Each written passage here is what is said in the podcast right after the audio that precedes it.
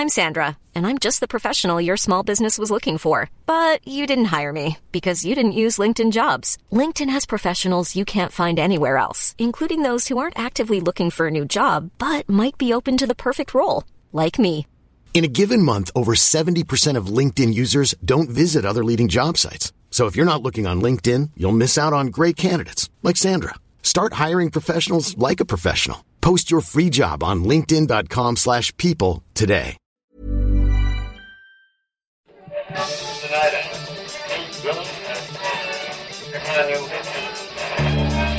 And now, coming to you live from atop the Lavender Town Radio Tower, it's the one, the only Puckle Coming to you live from the Lavender Town Radio Tower.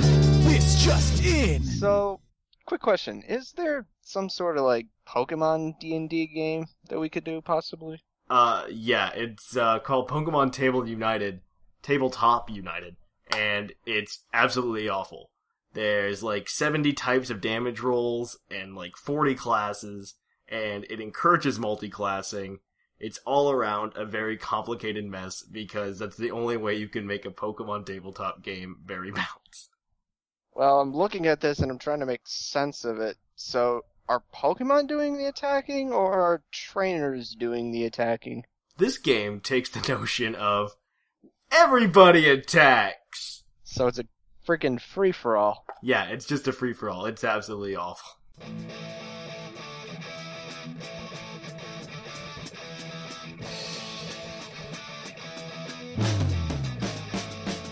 It's Puckle. Puckle. It's Puckle. Puckle. Pokemon Underground Champions League. Oh yeah. Puckle. Grab your friends. It's that time again. Listen to the show where the fun never ends. It's Puckle. Puckle. Oh yeah.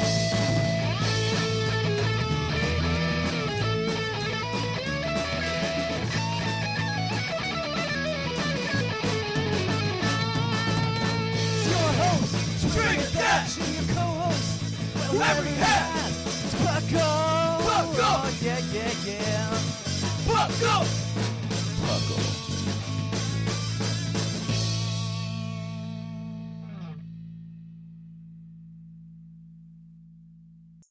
And welcome to the 202nd episode of the Puckle Podcast. I am your host, Trainer Thatch, here today with my co-hosts, Shamu. And Viger. And we're here to bring you the 202nd episode of the Puckle Podcast. Uh, Puckle, of course, stands for the Pokemon Underground Champions League for you new listeners. We are a Pokemon community, online community and podcast, and apparently now YouTube channel. Uh, Yeah. where we just kind of talk about and do things Pokemon related, and we all hang out, have a good time, do tournaments.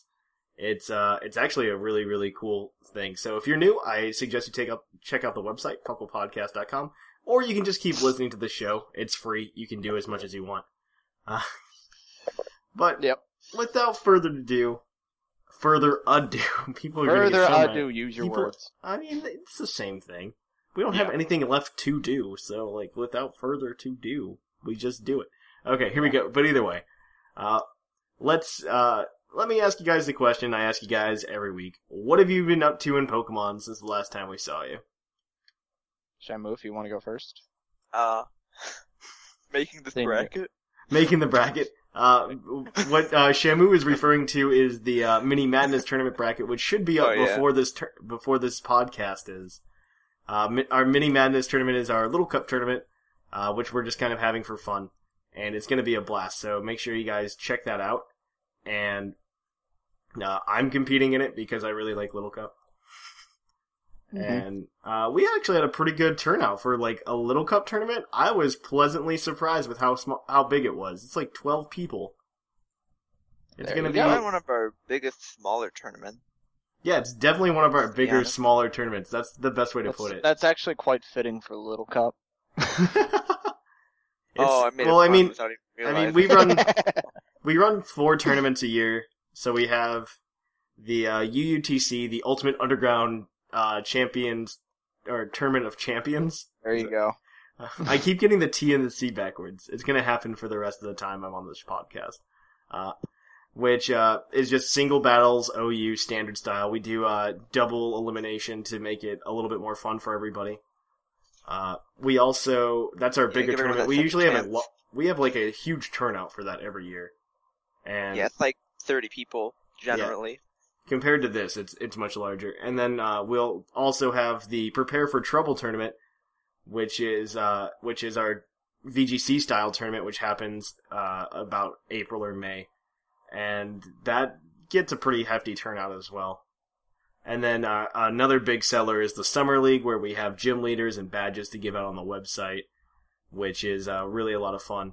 And that happens obviously over the summer.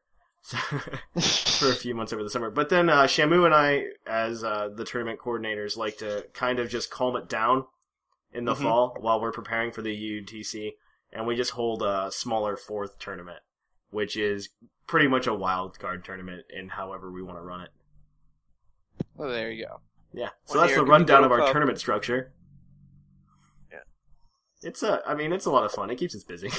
Yeah, keeps us busy, and it works out most of the time. Actually, it and it works keeps out. the and it keeps the community involved. hmm So- Exactly, and I really like. I, I mean, I like battling people and stuff. So Yeah. yeah. How about you, Viker? What have you been up to since the last time you were on? And I sent you to Uh, go get the oil tanker. Right. No luck.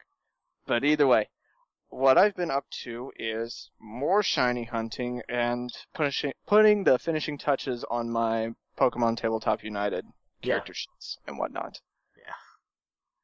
That- That's gonna be As much fun. as we railed on it in the teaser, I mean, still we're still gonna enough. do it.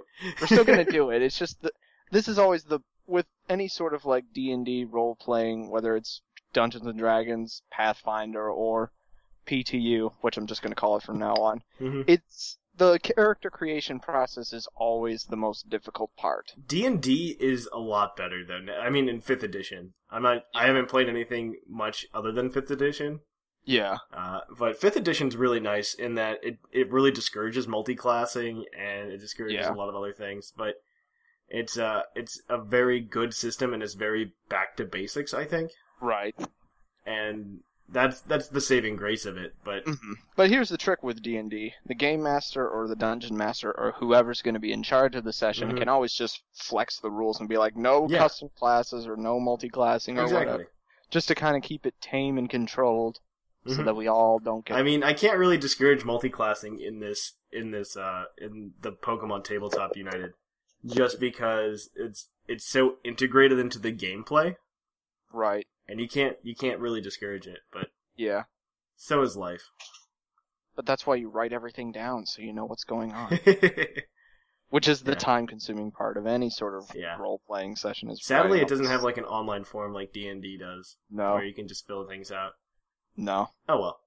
Oh well. Uh, so as for myself, I've been preparing for the for the Mini Madness tournament or Little Cup tournament that's happening. I've been getting my team together in the cartridge. Uh, I've just finished it, so yay! Yay! I can take on whoever my first round opponent is once Shamu gets that bracket done. Yeah. It's getting Yeah. there. I mean, it'll be up before this podcast is up. So if you haven't seen it yet and you're in the tournament, you can go check out uh, pucklepodcast.com and we'll be sure to have a post and with a link to the permanent bracket site, as well as just a post with the bracket in it. So, yeah, I mean, I think that's pretty much all that's been going on right now, right? Yep, pretty much. So let's kick it over to the news.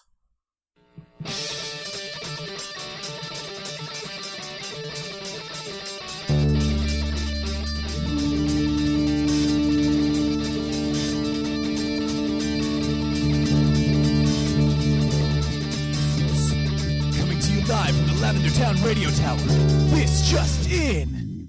And on to the news. So in the news, it's uh, definitely been dry, but I'm I'm thinking next week or the week after that, we're definitely going to get some CoroCoro leaks. Uh, hopefully, or they're gonna do this, or they're gonna do the same shtick that they always do and announce it just the day after I make my post or past my deadline.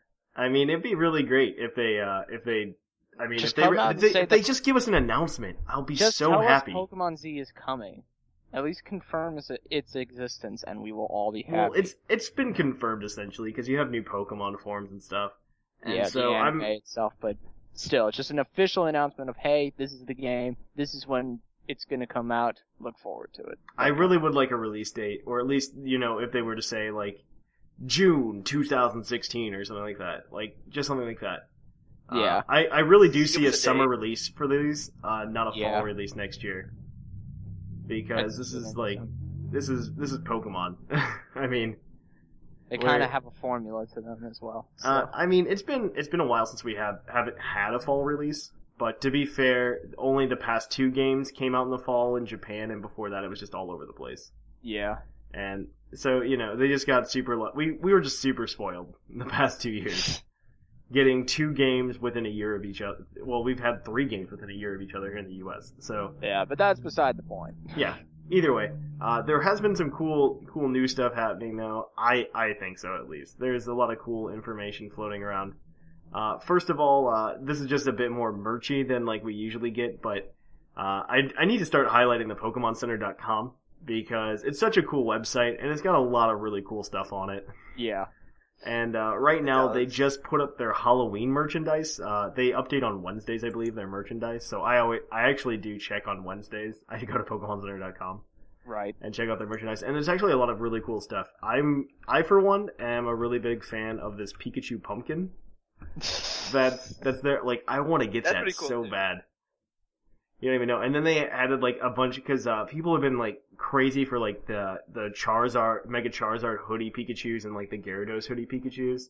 Yeah. And so there's actually like a cra- they added like three of these. There's like uh Pikachu wearing a Gengar hoodie, one dressed up in like as a There's four. Golbat, Yeah. another one He's dressed up got as little Miss wings and vampire fangs, and it looks so Yeah. adorable. And then a there's little, the, and uh, a little bowler hat to the side.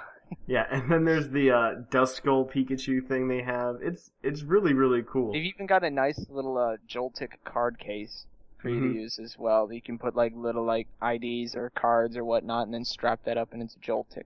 That's like clinging to the side of your. Yeah, I I'm just It's very it's all really interesting stuff that they've got put out there. I mean the stuff that they have is very cool and I really want to buy a lot of it. Mm-hmm. But I unfortunately cannot All of afford all of it. Because he's got a podcast to run. Uh, it's not even that. It's not even that. I just like if I could like I might get the Pikachu pumpkin thing just because it's a cool little plush and like I can sit on the desk. Because like what am I gonna do with a plush honestly other than like put it somewhere? And you know that's just and I feel like that's just like the the gateway drug into just buying a lot of Pokemon merchandise. And after the whole amiibo fiasco in my life, it's I've got Yeah, so it- many it- amiibo that they don't all fit. Nintendo has a good way of eating up all of your money. I mean, I mean, I I don't think it's like Nintendo. What Nintendo does is they're putting out products that are just like fan fan fandom products essentially to like franchises that people love, and Nintendo has a lot more of those franchises than I think other video game consoles have, and or IPs have, and that's that's def- or not IPs, but They just know Uh, how to sell their product. And They so- make a lot of money out of it. I mean there is a lot there, and I mean I I really do I really do uh appreciate it though. I Yeah. There's a lot That's there. so I also need to get a all. substitute plush because those came out a few weeks ago as well. Yep. But- But this ain't no substitute plush. yeah. It's a Whimsicott substitute Yeah, plush. There's a exactly. there's a distinct difference. It's not called at all. something different, There's no difference. and that is the difference. It's just called something else. No difference at all. I need But- to ask. I need to ask Fluffiest Whimsicott what's the difference between her substitute and any other Pokemon substitute. That's something I need to get around to. Further, uh, It's fluffier.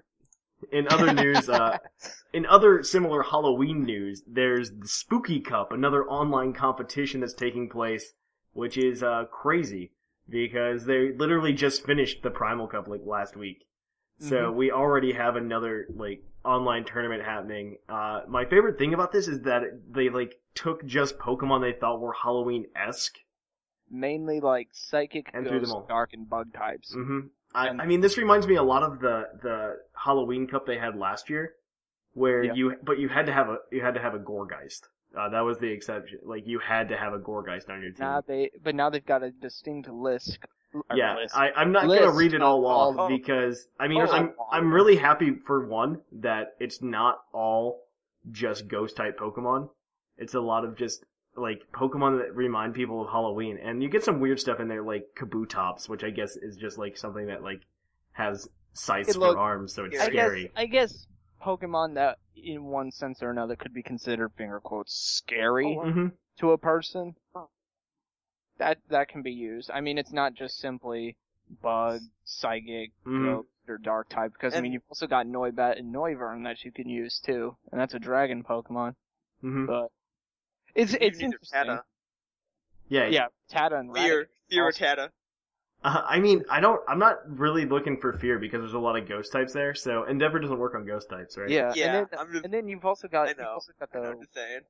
yeah you've also got the Whismur and Exploud lines hmm down there. It's too. very interesting. I feel like a- you will. These these are obviously double battle tournaments. Uh, the registration starts October 15th, so literally like 10 days when this podcast comes out, and goes to October 23rd, and then the battles run the weekend before Halloween. yeah. So the 23rd to the 25th. Uh, all entrants get ter- 10 rare candies, which is, is- just so hilarious because it's like you're getting candy for trick or treating. yeah, And so this makes me Also happy to compete. to I need to compete in this. I need to as But- well. But thing is important. You can't use Mega Stone. Yeah, you can't. Which is, I mean, that's fine. I like I'm it. perfectly It's fine, fine. with Because then I- there's no Mega Gengar. that. Like. Yeah, and if you though. and if you look at it, it's like it would only have been like Gengar and I guess Glalie. There's Houndoom, um, Glalie, uh, Gengar, Sharpedo. Sharpedo. Sharpedo. Uh, there, there, there are a good basi- number of Pokemon that are good- eligible for it. I would say I can't. Yeah. trying There is there's a there's a good handful of them that are able to Mega Evolve, but Mhm. there's just too many that don't. So it's yeah, like you're gonna have to run a lot of uh, you're gonna have to run a lot of ghost types, but there's also a lot of go- dark types in there as well. And so like this is just a very interesting meta that's gonna have no time to develop, and it's just gonna be a blast to just go in You're there just and gonna try have to to- play. and it's basically every So wins because it's all entrants get the ten rare candies. So it's not like if you win or lose Yeah. because knock, you have your prize. Mhm. I feel kinda- like it's just fun. you just kind of have bragging rights. hmm knockoff is gonna be a thing though for this. Oh yeah, for Oh, big sure. time. knockoff is gonna be everywhere. No, of course. got the dark type is knockoff stab. Oh my god. No, knock off, knock Oh, off, knock off. Don't even get that into people's heads. Oh wait, that was already there. Yeah, I mean, it was. It gonna has be to so be many- there. There's Yeah. gonna be so many Cofagrigus as well because of Maybe I don't know. This is I it's mean- to be very interesting. But I think we should. uh I think we should move on yeah. uh, before we just So- drone on forever. Uh, Yeah. Another piece of news, which is very interesting, which we were discussing very briefly before this, is that Pokemon Rumble World, uh, the free, the free game, the freemium, I guess I'll put in quotes. It's not. I don't. I don't think it's actually freemium. We did an episode on this a few months ago. Uh, it's a free Pokemon uh, Pokemon game where it's pretty much the next in like the Rumble It's a game. franchise. It's a free game with microtransactions in it. Whatever you want to call it, that's what it is. Well, But- well, the nice thing about it is that if you were to per, they max you out at bu- purchasing three thousand Poke Diamonds, which are the currency in that game. And if you were to pay for all three thousand, you pay thirty five dollars to get the whole game. Yeah. And that's how much this game is going to retail for, more than likely, about thirty five dollars. And so it's it's pretty much buy the game and you have the game. And I thought that was a very interesting strategy on their part. And it's actually really good if you're playing if you play uh, the mobile version of Pokemon Shuffle like I have been lately. Uh, you'll see that there are caps to prevent you from overspending money. It's nice that they put those caps in too. They they did that because it, it really I mean this I don't want to go into too much like industry like video game industry specific things but it, it is a very it's something that's definitely an issue in the in the mobile gaming market is Yeah, that you have a lot of these freemium games and you have a lot of people dumping too much money into these freemium games. that is what gives freemium kind of a bad rap. Yeah, and like, so all the money that people are Mhm. forcibly throwing into these things. And no, just- and I think I think that's I think that's the problem. And Yeah. I think this was a very good solution. I think Pokemon Shuffle is being done very well. It's being executed very well, so that you Mhm. can't dump more than I think they max you out. It's still a slightly outrageous amount of hundred dollars a month. But yeah, uh, if you're spending hundred dollars a month on Pokemon Shuffle, let's please step back and reevaluate our lives and you need priorities. to seriously like get somebody to keep track of your money. Exactly. I mean, I could like I could I don't not think you imagine. should have financial freedom at this point. I could not imagine. Like there are times when it's just like, oh man, maybe I should spend a dollar and so I can like get four thousand coins and I get mean, a great ball or something. The But only the no. only money I've only spent like maybe five dollars on it, but that was just like leftover money I had from Mhm. when I Pokemon Bank. that I couldn't Yep. spend on literally. That's any- different. That's different. That's like 3DS money, right? Yeah, that was that Mhm. was real cash that I had used to buy something else, and then this was just leftover stuff that I had Yeah, nothing else. I think that's a fair point. I think that's something that is completely like justified. But I have not gone out specifically to spend money on this game and nothing else. exactly. That's something I. uh, If you have the money to do it, then by all means, do what, what you want with your money, but don't come crying to me when you suddenly don't have any more. Because you spent it all on diamonds. So, uh, last thing to do is just a little bit of Puckle news. As we stated in the introduction today, we we're definitely doing the Mini Madness tournament. That's starting up today, and I'm very excited to find out who my first opponent is. Shamu. Uh, Eh? not I'm not. I don't not mean to call you Shamu, out. but I it's not Shamu, but Shamu's in charge of figuring out who I get to battle, and so I'm very excited for that to happen. And uh, I mean, that's what's going on in the po- Pokemon Puckle community right now. We also have, uh, if you guys pay attention to a number of things. First of all, Puckle YouTube is back. Last week I told you guys that it was going to happen. It happened. Wednesdays we have YouTube videos up for uh, Misty and I doing our joint lock. I'm putting that in quotes because I'm not sure that's already been coined or not. Just gonna. where we just take turns uh, playing the game, and so it's very interesting because, like, if, especially when there are deaths, it's uh, very interesting. Yep. Because the next person comes back very surprised. Why are all of my Pokemon dead? exactly, and so it's just one of those things. It's a very, uh, it's a very interesting take on it, and we we we're definitely having a lot of fun doing it. So if you guys could go over there to youtube.com slash Puckle Podcast and check us out, that'd be great. Uh, on top of that, we're also starting our first monthly uh, mini podcast this week about the Pokemon TCG. So if that's going to come out this Thursday, the second Thursday of every month from now on, there's going to be an extra episode in your in your feed. And if you're a Pokemon TCG fan, that's definitely the place to go for it. So de- like it, I mean, uh, in all honesty, because we don't. I I know I talk about the TCG occasionally on the on the show, but it's very difficult for me to do too much competitive analysis as I haven't. I'm not. I'm not the person that's gone to league enough times mo- to like yeah, say the anything. most the most that we do is just basically try and use a card that when Mhm. we're talking about the poke of the episode. Exactly, and so Most of the time, those cards are out of rotation. Yeah, So we talk we talk very deeply about the metagame as we are going to do today, and uh, for the video game, and not not enough for the TCG. And so hopefully this will help us supplement that. And I hope you guys like it. So let us know later this week when you when when it pops up in your feed if whether or not you like it. So I guess that's it for the news right now. Uh, so we're gonna kick o- over to the topic right after this short break. Hey everyone, it's Viger, and I'm here to tell you that you should check out all the cool features that Puckle has. Puckle Podcast has a chat box where you can chat with me, fellow co-hosts, and other members of this wonderful community. We also have forums and even tournaments to participate in. You can follow us on social media such as Twitter, YouTube, Facebook, Tumblr, and Reddit. You can be part of the show by sending us an email to pucklepodcast.g- at gmail.com. Every show has about 20 minutes of emails, and we appreciate hearing from you. So check out everything Puckle has to offer. And on to the pod, our topic today. Not the podcast. This has already started. It's been going We for like 20 minutes. podcast. It's been going on for like 20 minutes already. But either way, our, uh, our topic today is Little Cup. And, uh, this is definitely a tier that I'm a little bit more well versed in if you, uh, if you're a longtime listener of the show. And, uh, I mean, I'm, I'm, I'm well versed in OU as well. Uh, but Little Cup is definitely something near and dear to my heart. It's the tier I go to when I'm not like trying to keep current with metas. It's just like, let's play Little Cup for fun Yay! and uh, so that's what I've been doing. Uh, but Little Cup is for those of you who don't know. Uh, well, we're talking about this because our mini madness tournament just started, and there's some tips and tricks if you missed out and you want to just get into this awesome tier. Right. So we're gonna we're gonna discuss how to get into it. Some of the prominent members it, today. I don't want to talk about too many of the members because there are one a in particular that we're going to be talking a lot about, right, Thatch? Uh, I mean, we can talk about him slightly, but there are definitely better Pokemon than him in this tier. I can see those finger quotes that you put in there when you said slightly. He's actually like A plus tier rank, but we'll talk about it later. We'll get to that. Uh, and so, so it's really really awesome. Uh, Little Cup is based on the uh, Pokemon Stadium Little Cup style.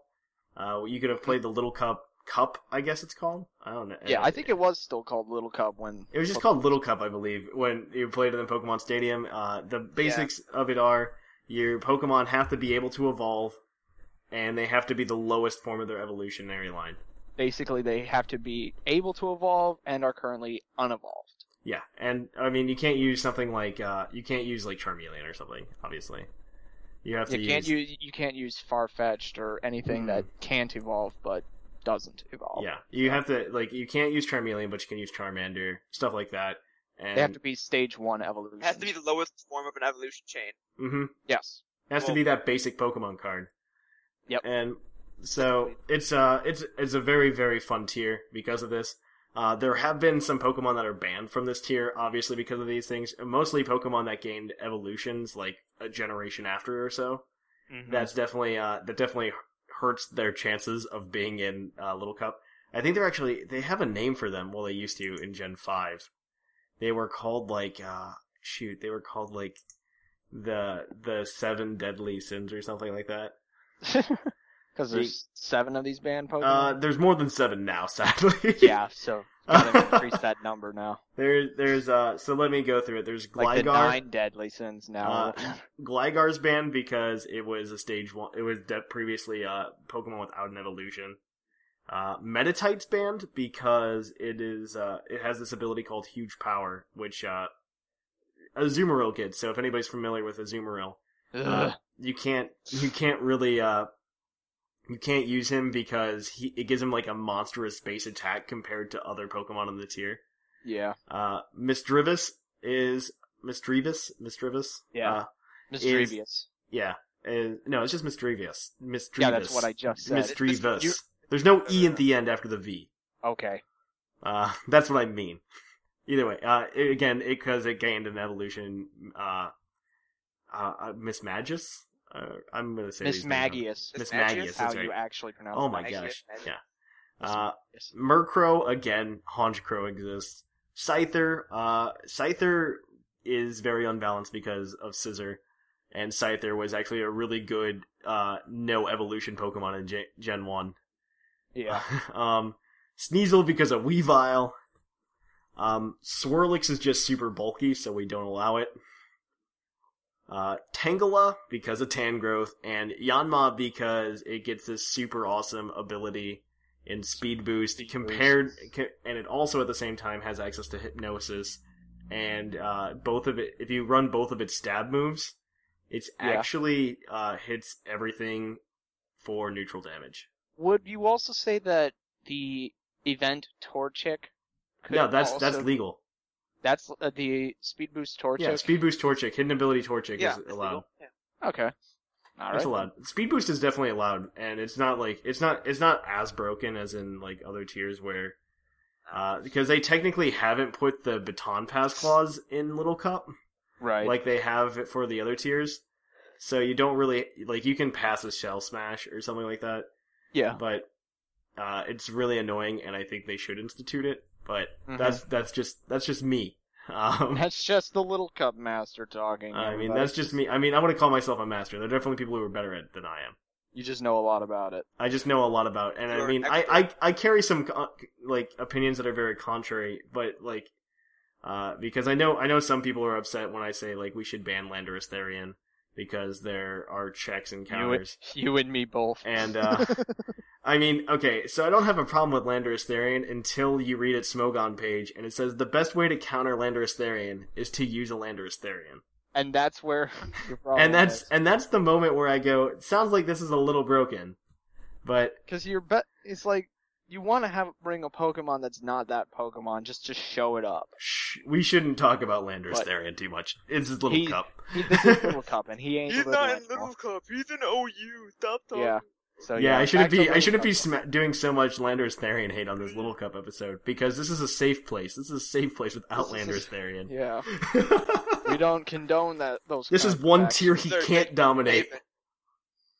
Uh, But but so way. so there are some for it. uh, there's some very basic uh, tips that they outline. They have like this very nice beginner's guide, and so I'm going to kind of delve into it and kind of give you guys some insight on why they say these things. So because you're at of- level just- because you're at level five in Little Cup, Yeah. all of the stats are like really really weird. Uh, the numbers just don't work out the way you want them to, essentially. And because you're at such at these low HPs and stuff, Mhm. You don't want to use leftovers or black sludge. That's a waste of your time. Uh, Yeah, there- there's also the two. There are two moves that are also banned from being used: Sonic Boom, Dragon Rage, because of Is those it- low Yeah, HP. exactly. caps. So can't Wasn't use there those. third? hmm? Wasn't there a third? Or I Uh, swagger because swagger. I thought there three moves that were banned. Oh, no. Isn't swagger there a because swa- swagger. Isn't there a swagger clause? Yeah, Yeah. swagger's not allowed anymore in like any tier. So It's just so annoying. yeah, uh, because people say it takes the yeah, skill out of Pokemon. Swagger Melee. Yeah. And that's the difference. But uh, also, also, um, you don't want to use Choice Band or Choice Specs. Uh, Life Orb typically will actually do better than those, hmm uh, or at least just as well. You're not getting much out of using a Choice Band or Choice Specs as opposed to Life Orb. Um, you don't want Just to, uh, yeah, you don't want to use That's so Oran Berry or. Sitrus Berry. You might as well just use Berry Juice because Berry Juice is great at low HP. Yeah, right. It's it's just an extra ten from Orange Berry. Yeah, and then you get like a quarter from Sitrus Berry, Sitrus Berry. percentage. Huh? It almost basically Sitrus- just reheals the entire Pokemon. Yeah, it does. Yeah. yeah. Basically, with Sitrus- the with the low with the low HP, it's just hmm a full heal. Yep.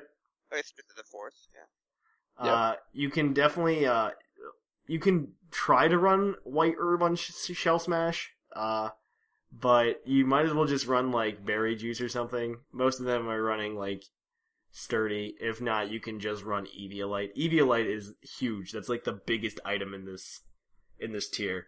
Um, I can tell you that I've built several Little Cup teams where I have had six Pokemon all holding Eviolite.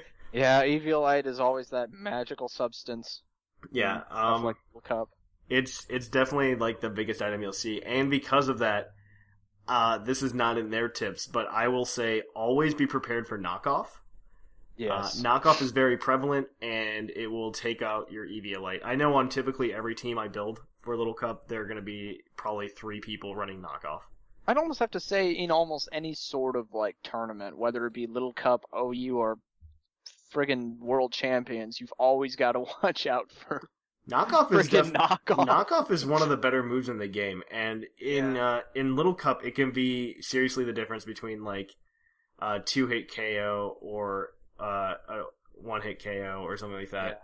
And But anyway, I mean, it's it makes a huge difference. Uh, Yes. Knockoff does. Knockoff makes a huge difference in Little Cup. Hmm. Um, uh, you never want to run your EVs in uh, a 252, 252, uh, 4 spread because EV spreads are really weird in Little Cup. Yeah. And so there's a way to calculate it based on base stats. Um, there are links to that. I don't want to go into that because it's a very complicated than just be Thatch reading numbers off a screen uh, on a podcast, and I don't want to do that. I want to cool. get into I want to get in some nitty gritty talking about some of my favorite Little Cup Pokemon. You know, yeah, let's get into that. but uh, we're almost done. Uh, don't try to don't try to stall in Little Cup. It's not helpful at all. No, Uh, Little Cup No, is very very competition. offensive. Don't try and set up a winning strategy or anything. Just go. No, no, you can you can you can try to sweep. Like it's it's just like regular Pokemon, where what you do is you try to take out the two Pokemon, the two or three Pokemon on your opponent's team that's going to stop your sweeper. You know. Yeah. Uh, but the thing is, it's much different. It's a much different pacing. It's a much different way to do that. You can't really stall out an opponent. A lot of like Right. the long term gimmick plans won't work. hmm It's No, Uh, it's because none really of those guys, fast-paced. None of those guys are going to be able to last long for that to actually take effect. So, uh, never use Assault Vest. Eviolite is way better. mhm. Um, definitely. Because you get two defense bonuses instead Yeah. of one. Is- no is there a not to. cap? Is there a cap on how many Eviolite you can have your Pokemon hold? Uh, not in this official No. for, not in this Smogon format, the Smogon uh, oriented format. If you actually play the Nintendo style Little Cup, which they had a tournament for, like I believe in May, uh, they don't allow Eviolite at all. okay. It's uh, actually I believe that that format is a much more like just who can hit the hardest the fastest. Right. Who who caught the Also, IQ? also none of those Pokemon that I mentioned are banned. yeah. So, um, I mean, I was gonna go partake in the uh, Little Cup tournament at Nationals. It was just like a side event, and uh, next time I will know that I need to have level five Pokemon. And uh, I was gonna run like Yanma, and I was gonna run Murkrow, and I was gonna run All these Tangela. banned Pokemon. all of these banned Pokemon that are very good because Yanma like hits hard and fast, very fast. because Um, of speed boost. Yeah, it gets you in there fast and loud. It- well, like, it, it hits really hard, and it's just it's a very it's a very good Pokemon. I mean, you run it just like you would a Yanmega in OU back in Gen Four. it's just got my reference. um, let's see. Uh, so belly drum is sometimes a problem because if you have an yourself. odd HP number, which is very very easy to do, berry juice will not activate if you have like an odd HP number. And you won't go to fifty. You'll go to fifty-one percent instead of forty-nine or fifty, where berry juice will activate. Uh, You always got to keep an eye on your. You have base you have to pay attention to stats a lot more in Little Cup than you do in uh, OU. Not saying that you shouldn't pay attention to your stats, obviously, but you need to pay attention Yeah. to stats. Uh, but that, for the most part, that's about it. I mean, we could talk about some of the more prominent members of Little Cup now because there are a good number of them. Uh, there are a good this number. Is where, this is where the unevolved can shine through. There, there are a good number of Pokemon, and so uh, I'm actually going to go to the viability rankings because I agree for the most part with the viability rankings Mhm. that are that are listed. Uh, but I wanna I wanna say one thing about Yeah, go vest for it. real quick. Mhm. Mhm.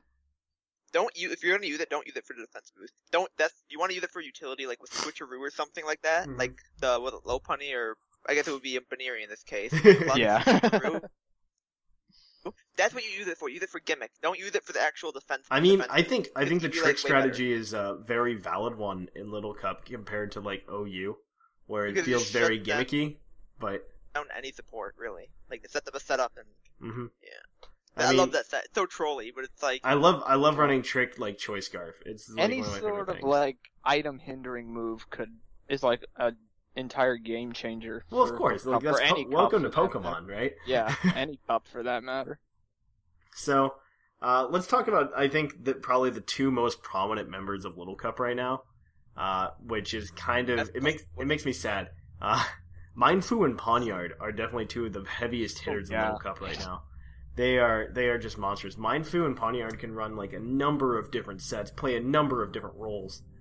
I mean, I've seen lead Pawniards, I've seen uh, I've seen Choice Scarf Mienfoos, I've seen Choice Scarf Pawniards, I've seen it's just ridiculous. Like, and neither It's of these because Pokemon- of def- if with Pawniard, it's because of Defiant, right? uh, no, no, it's not actually. Pawniard is It's just a- that. It's because high Pawniard's typing. It's his typing. It's his attack stat, Sucker punch. and it's just he gets a lot of really, really good things. Um, He gets stab knockoff. He That yeah.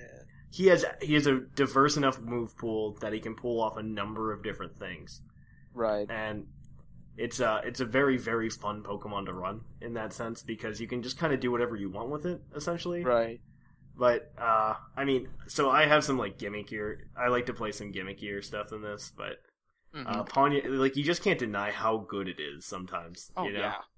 Uh, another one, is, and then there's Mienfoo. Mienfoo again, same thing. It's just like its typing is really good. Fighting types are like a real big deal in Little Cup. It's it's like Gen five all over again. Except Uh, it's fighting now. well, no, it's always fighting in Oh, Gen it's, five. yeah. I was thinking Psychic type for Gen One for some reason. I don't know. Uh, uh, yeah, Gen five. It was all about fighting types. Like Timburr's still really big in Little Cup too. Right. Uh, but Mienfoo is also really. Also, these are all Gen five Pokemon I'm talking about. Gen five like did a lot for Little Cup. Uh, but I mean, you can run like several different sets. He's got uh, Mienfoo's got the defense to back up a lot of things. Yeah. He can, if you give him Eviolite, he can hold on. And combined with the Regenerator ability, which is really odd that Mienfoo gets it as opposed to like somebody else, uh, it makes a really really good core actually with Foongus. Mm-hmm. Because you can, uh, if you run U-turn on your Mienfoo, you can like run around and just gain momentum, switch out, gain back thirty percent of your HP, jump back in. You know, it's uh, Just harass the entire Mhm. time. it's really ridiculous. And Foongus also has Regenerator at the same time, so you can be you can be switching out Foongus at the same time. And it's uh, it's I, I really I I've been a big fan of the Regenerator core ever since Regenerator was released as an ability. Um, Yeah. because I actually ran something similar with uh, Slowbro and uh, an Amoonguss because they're actually a very good core with one another, or at least were. Uh, Mhm. I can still see them being a very good core now, actually. But it's it's really fun being able to regenerator is one of my favorite abilities just because you get that health back continuously all the time. It's so much fun. it's fun. Free, free thirty percent. it's for free thirty percent if you switch out. Thirty-three to be exact, but whatever. Mhm. You. It, it it reduces the things for those. It reduces a lot of the hurt from like hard switches. Right. And mind Mienfoo's fast enough with I believe like a 17 speed that it can outrun a lot of a lot of things in OU or in, in Little Cup. Uh, the the exceptions being like Diglett, which it resisted stab.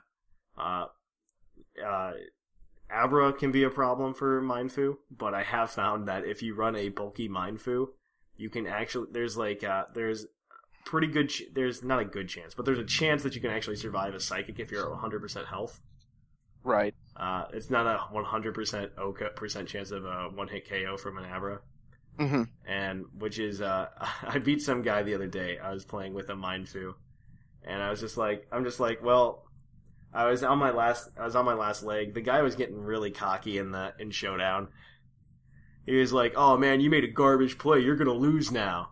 Oh boy. And so I'm just like, well, the play here is to either sack Mienfoo and then go into something else and hope that that can resist it, or uh, Who is like street racing? I don't know. There's somebody Someone- outside with like a motorcycle outside, just like revving it up.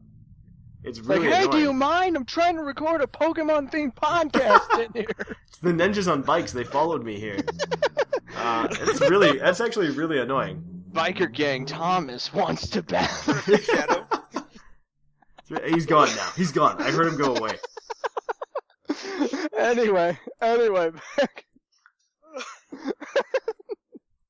back to what we were talking about. Uh, but I think I was talking about Mienfoo and uh, my experience on Shogun. So like I survived this Abra's like psychic attack with one HP left, and like my move was U turn, hope I survive and U turn, or uh, or just like take it and then send something out and then hope that that can survive the psychic attack and move on. So uh, I was really actually very surprised because it, it, it held on with one HP. I U turn, took out his Abra, and then he had like one more Pokemon left, and I just regained thirty percent of my HP. And I was like, yeah, I don't think you can win now. and you're screwed, buddy. He was getting really cocky. He was getting really cocky. I did make a garbage play, but I did make a garbage play. But that's But besides the point. the point is, you put him in his place. I did. There are there are also a lot of Pokemon. Like this is the place again, another place where uh, you can have some of your favorite Pokemon who aren't fully evolved, like actually shine. yes. And I have uh, a lot of Pokemon. There are a lot of Pokemon in here that I really, I absolutely love the strategies that I see in Little Cup because they get a lot more creative than Mhm. I think OU will because you see, you know, you see a lot of the same strategies. I mean, I can't even tell you on lower ladder in OU how many times I've been seeing Serperior, and it's just getting annoying. And so, like, I'm uh, This is what's good about all these different tiers and cups Mhm. for Pokemon because That's- that's definitely- like- every single one in some way or another. No, it definitely is because I I hear a lot And of people complain how so stagnant like OU is and like I don't want to play by OU rules. And well, it's like, well, play by these rules. yeah, these these rules are a lot of fun. They're There's a rules. there's a set of rules for everybody. yeah. I mean, there's a lot of fun stuff, and I realized the other day actually, uh, this is relating to Shamu that uh, Slurpuff got moved to UU, so I need to get back into UU because Yeah. Slurpuff is like one of my favorite Pokemon in like just competitively. Like Slurpuff Right. is just so much fun. Uh, Mhm. But let's let's do a few more. I don't want to go too much longer, but uh, a couple other Pokemon. First of all, Magnemite. Yes, Viger's yes. favorite is in Little Cup, and it's actually one of the better ones. It's uh, uh, there are two sets that you'll see it run. You can see it run a sturdy Magnemite holding a berry juice with recycle. Uh, recycle allows you to recycle the held item, and like you could just kind of live forever. But uh, the downside of that is that knockoff is so prevalent that uh, if you knock off an item, recycle can't can't recover it, and so uh, knockoff will happen. That could just like ruin your day. Um, one of the ways I actually get around it because like pe- people will do that when I uh, when I use a Diglett or something of that sort, or like a Drillbur or something. They'll be like, "Well, you can't take it out. I'll just keep using recycle." Da da da da da. And and so they so what I'll do is I'll purposely hit it with a move that won't do fifty percent. right. Break the sturdy, and then you know earthquake, and then the berry juice just never activates. Yeah. And that that set's trying. not that great, but actually one of the sets that's been showing up a lot recently is actually a choice scarf set. Hmm. Choice scarf Magnemite is actually really big right now, Right. and uh, I mean it's really good. I mean that's why, right? Because it's like I've actually seen like a video of the one I the Magnetrol strategy, in which it it is a sturdy berry juice recycled Magnemite, Mhm. but then also it has toxic on it. So yeah, it applies Oh, I think that's I think that's just- fairly standard. And then just simply. But toxic is also a very. I mean, I wouldn't be using that in Little Cup either. Like as I said, Little Cup isn't the place to try to stall people out with like toxic Yeah. stall and stuff. Well, this is this wasn't even like Little Cup. This guy Oh, was yeah. using Magnemite and going up against like a fully evolved oh, team. I could totally see no that. steel types whatsoever. But I could totally see that. That works out really well though. Uh, Yeah. You could you could sit there all day and just kind of recycle. If you had a Magnemite like up against a sweeper at OU, I think that would work out very well. yeah, Uh, I mean, but uh, Choice Scarf Magnemite is pretty big. You definitely you can either do sturdy or analytic, whatever you're feeling. I would suggest sturdy just because of the typing yeah, of Magnemite, and you're gonna you could get it's times four if you get hit by a ground type move, which I mean aren't unrealistic to happen in Little Cup. They're a Yeah. little they're not as common. You don't see Earthquake as often. that's why you get a hidden power water or ice. No, you don't do either of those. You do grass. Oh, Oh, you get grass, No, right? no. Something super effective against ground. Or No, you do grass. You do grass, and this is why Shamu Chinchou. Chin oh, Chow yeah, is so big in Little Cup, and it has it has Volt Absorb. I was just thinking fire. I'm still thinking mag. I'm thinking OU Magnezone. I was just thinking fire. Oh but yeah, if you're if you're OU Magnezone, yeah, but uh, Hidden Fire. Power Fire can also help here with uh, with Pharaoh Oh, Seed, but Yeah, I I do suggest that because Ferroseed again is another one of those prevalent ones, and the problem is I want to talk about Ferroseed, but the thing is you'll see exactly what that Ferroseed does in OU with Ferrothorn, so it's unexciting. Uh, Ferrothorn will just do exactly what Ferroseed will do. exactly. You gotta And- watch out. Just like father, like son.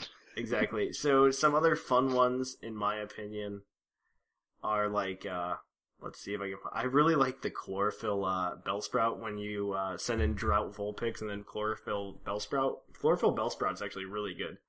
Right. Uh, it can be run like you can think you're gonna wallow with a steel type or something, but Bellsprout actually has access to Weather Ball, and in Sun that's a fire type move. well, there you go. Uh, and, and on top of that, like power Bellsprout's got like a pretty decent special attack, and also, it, you gotta think you're using a 200 power, Mm-hmm. 200 base power, pretty much fire type move. Or Yep. wait, no, wait, it's not 200 base power. no, it's like 150. It's really good. It's really good. Because you get Yes. double the power from um, hmm Weather Ball itself Yep. when you have Yeah. Weather out, and then Fire boosted by 1.5. hmm It's I was thinking- really I was thi- I think, I was thinking Sun did 2.5. Uh, or times two, but it's No. really it's really good though. I mean, Yeah. but it's just you something get, that like- you're not expecting. Bellsprout is like one of my favorites. I'm really a big fan. Yeah, I always Uh. think back to like the Gen Gen One anime where that Bellsprout just literally Mhm. like, Every time every time I and then play the mug a, comes out of nowhere. every time I play a Bellsprout, that's 100% what I think. It's just that bell sprout, and then he gets suffocated underneath the Mhm. muck. Yeah. Uh, there's also uh, I want to talk about Croagunk, but not really because Croagunk just he's kind of good, but very just basic Croagunk. Yeah. Uh, you see in Little Cup though, you see a lot more uh, mixed sweepers because the stats are just so much not different at level five Right. that you can mix sweep. all equal, pretty much. Yeah. Um, you don't even really have a stat over 20, really. Yeah. Unless, like, you have something insane, insanely defensive or offensive. Uh, two stats, more that I want to other, go in. other than HP. two more that I want to mention are uh, Onix, which is a really cool uh, setup Pokemon. Very good for support. I've also seen it carry Rock Blast as like an offensive measure to take out a lot of its common counters, uh, Yeah. which is very interesting. Um, Riolu is a lot of fun if you know how to use it. I'll say that because Riolu gets pr- access to Prankster as its hidden ability, and it also gets access to Copycat. I was about to say, would Copycat actually be a good move for Copycat is actually the way to run Riolu. Um, yeah. Riolu can uh Riolu can if it goes first, it can just keep getting prankster. Like it'll get uh, priority like drain punch, or it'll if you use a move against it that it thinks is good, it'll use pro- that move in priority. It's really ridiculous. And so Yeah. if you know how to use it to the point where maybe your Riolu outspeed and you get a drain punch off, then you can get just pr- priority drain punch like all the time. That's just annoying. And that's very that's very powerful to have like prankster or something like a prankster. Prankster just brings so much pain to people. Yeah, I mean I love prankster. I mean, oh, don't get me wrong, it's amazing, but still. uh, other than that, some honorable mentions. Uh, just if you're building a Little Cup team, things to think about. Um, there is one Pokemon in all of Little Cup with the ability Magic Bounce. Uh, that is Natu. It has quickly become one of my favorite abilities in all of Pokemon. The smallest bird you will ever find. Uh, just one of the because you can you can bounce back status moves, and that's a big thing with a lot You of switch- Pokemon. If you switch in at the appropriate time, Mhm. there you Uh, go. also, a lot of people forget about Magic Bounce because again, it's the only Pokemon with it in that tier. yeah. So people forget about it very often. And I'd also have to say, like, uh, I guess, uh, I don't know who else, honestly. um, I've been, I've so seen a lot of very interesting and unique strategies, and that's probably the next thing I'd say about Little Cup. Try to come up with like Yeah. your own things. Because Uh, there's, if you ask me, there's a lot more like flexibility in Little Cup than in OU because OU kind of falls into use these Pokemon and you should be fine, but Little Cup is like uh, You can use you can use a lot of things as long yourself. as it says it's not awful on this uh on the viability rankings. yeah You could probably get away with it. You can probably get away with it if you just played with it enough to know how to make your team work. yeah And that's definitely that's definitely probably the biggest thing about Little Cup is it's it's a small enough tier, it's a small enough group of people playing that Yeah. you can get away with a lot of things. right. But you know, oh gosh, shiny Magnemite! did you finally get one? finally? yes. Well, on that You note, heard it here, folks. you heard it here first, folks. I finally found my fin- sh- my shiny Magnemite after 400 plus encounters. so I think on that note, it's actually a perfect time for us to go to commercial break. Uh, unless you anybody else has anything to say, Shamu? Uh, I'm. I have nothing.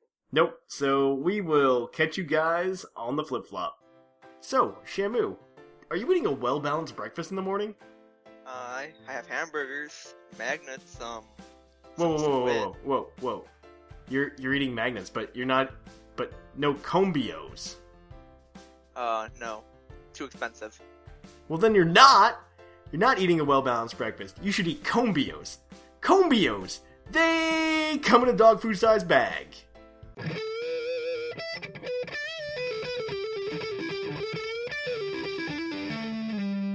Poke of the episode.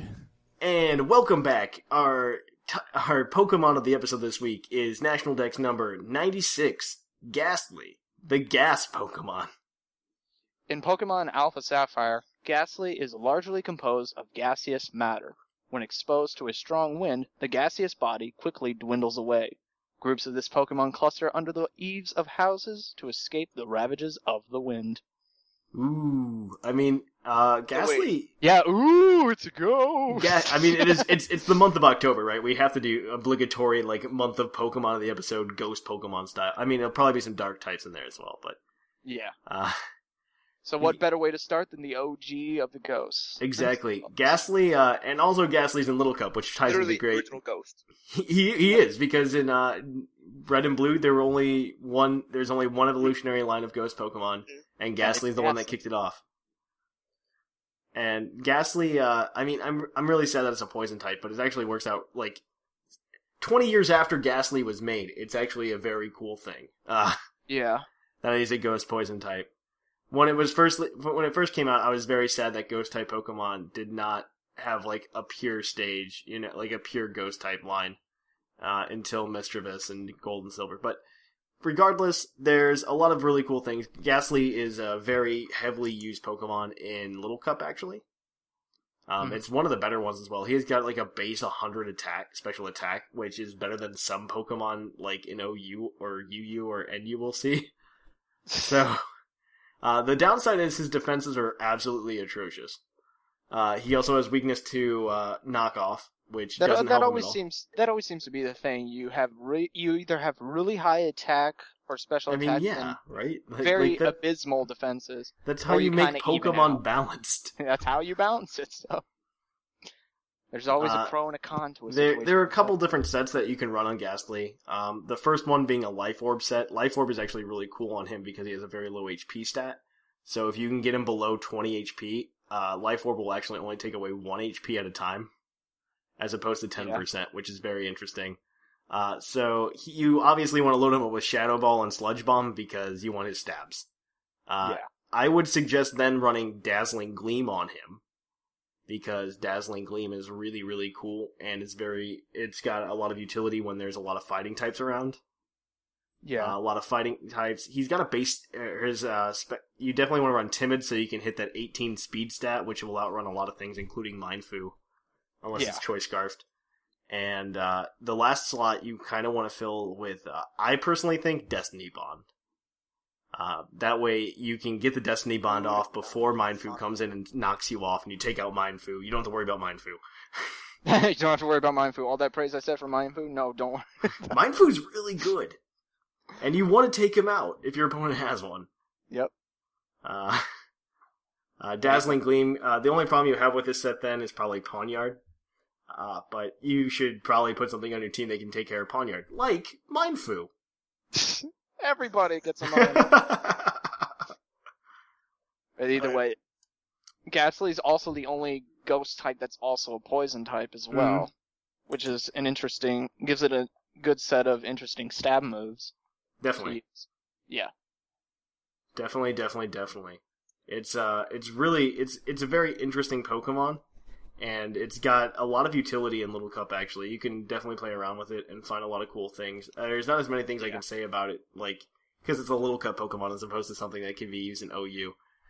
Or any other tier for that Mhm. matter. Yeah, exactly. You can't Can really. we all can we all like agree to the fact that Gastly's red, blue, and green sprite was one of the coolest sprites it ever it was had? just very confusing because it was just like this thing of gas and like these teeth in it. Yeah, And- for if anybody because if anybody's too lazy to look it up themselves, imagine Gastly but without his black body like center and just yeah. the gas, and it's just his eyes and mouth in that Mhm. pink gas, and that is what he looks like in red and blue. Yeah, It Yeah. kind of looks like the um. It kind of looks like like the ghost from Fire Red and Leaf Green. hmm Yeah, Like before you have the Silph Scope, that's what Gastly kind of looked like back then. yeah, that's one hundred percent Not true. exactly. 'cause I think I I'm also like, a look- big fan of Gastly Shiny Sprite being this really cool like blue color. Uh, Blue and downside is Oh, that is that uh, Mega or Gengar Shiny Sprite is absolutely awful, and But it's then just a slightly Mega. different shade of purple. But Mega Gengar Shiny Sprite's really cool. It's like all white. it's Ghost basically. Yeah, but Right. either way, that's that's Gengar. We're talking about Gastly here. Gastly. I mean Gengar is something useful as well, but that's a completely different story. Gengar's very useful, but uh, Gastly is definitely really cool. And let's see, I don't know actually. There's actually a, Gang- a Gastly card coming out in the next set, yeah, which uh, isn't very good. The Gengar card is actually really really good, but Okay. I mean, it's- because Gastly would be a basic card. so- Ga- Gastly's going to be a basic card, and the reason you're going to actually have a Ga- Gastly in your deck is to get a Gengar out.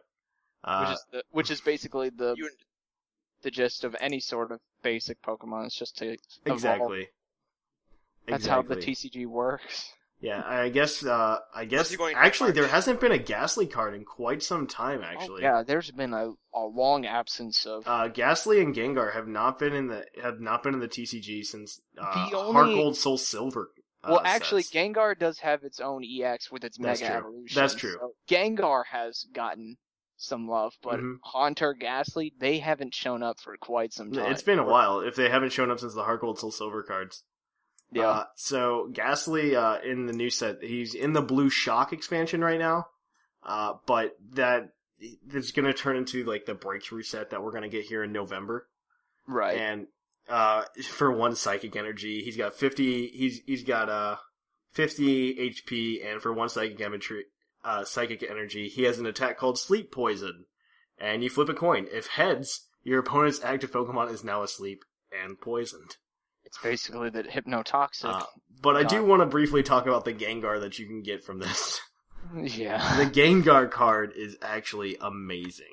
Uh, This is Gastly related, so don't. it, go it is away. it is Gastly related. I'm not going too far off. I'm not No. going too far off. Let me see if I can pull it up real quick because it is Right. an amazing card. Actually, I I cannot express how awesome the Gengar from Blue Shock is. Right. Uh, don't forget trivia because I found a lot of, Of course. several good, interesting trivia. But we'll we'll Yeah, get to that. Of course, I just want to talk about this this Gengar TCG card, first, and then we can TCG do it. first.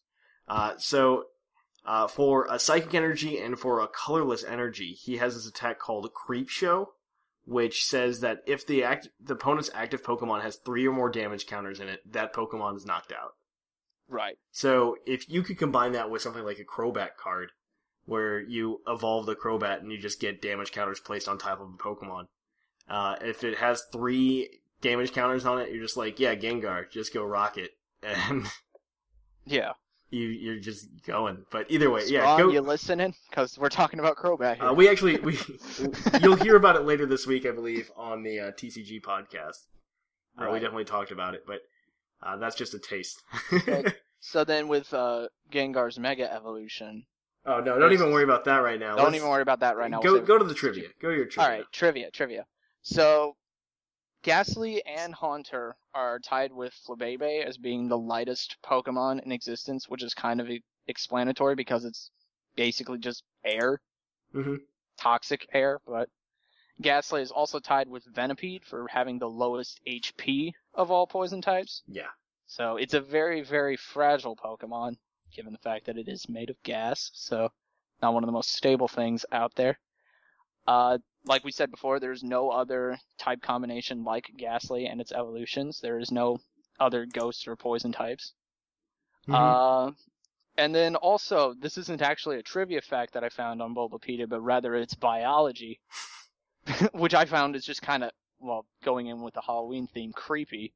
The toxic gas surrounding the main body can induce fainting and suffocation, and is capable of enshrouding an Indian elephant within two seconds. That's such like a weird like Yeah, keep in mind, an Indian elephant can grow up to at least 11 and a half feet tall from the shoulder and weigh about 11,000 pounds. Eleven thousand? Eleven Gastly can thousand. take That sounds that sounds like too much.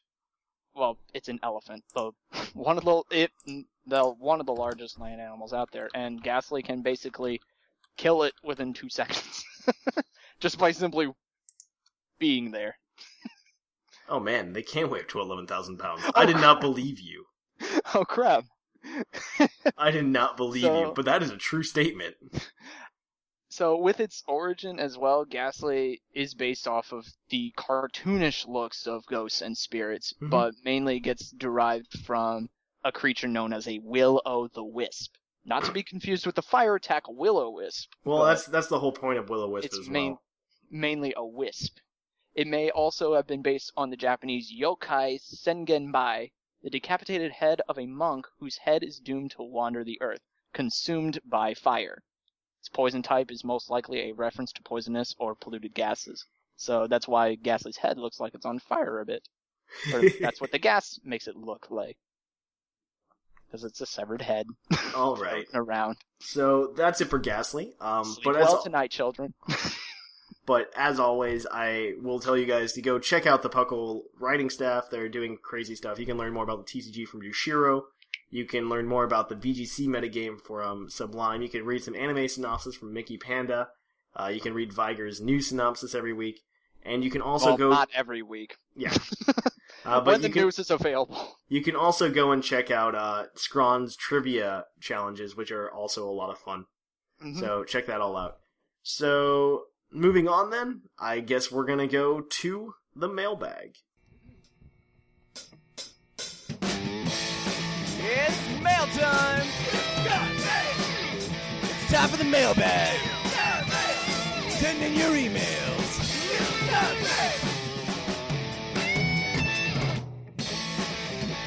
The mail's here! Check your inbox! It's time for the mailbag! Mail!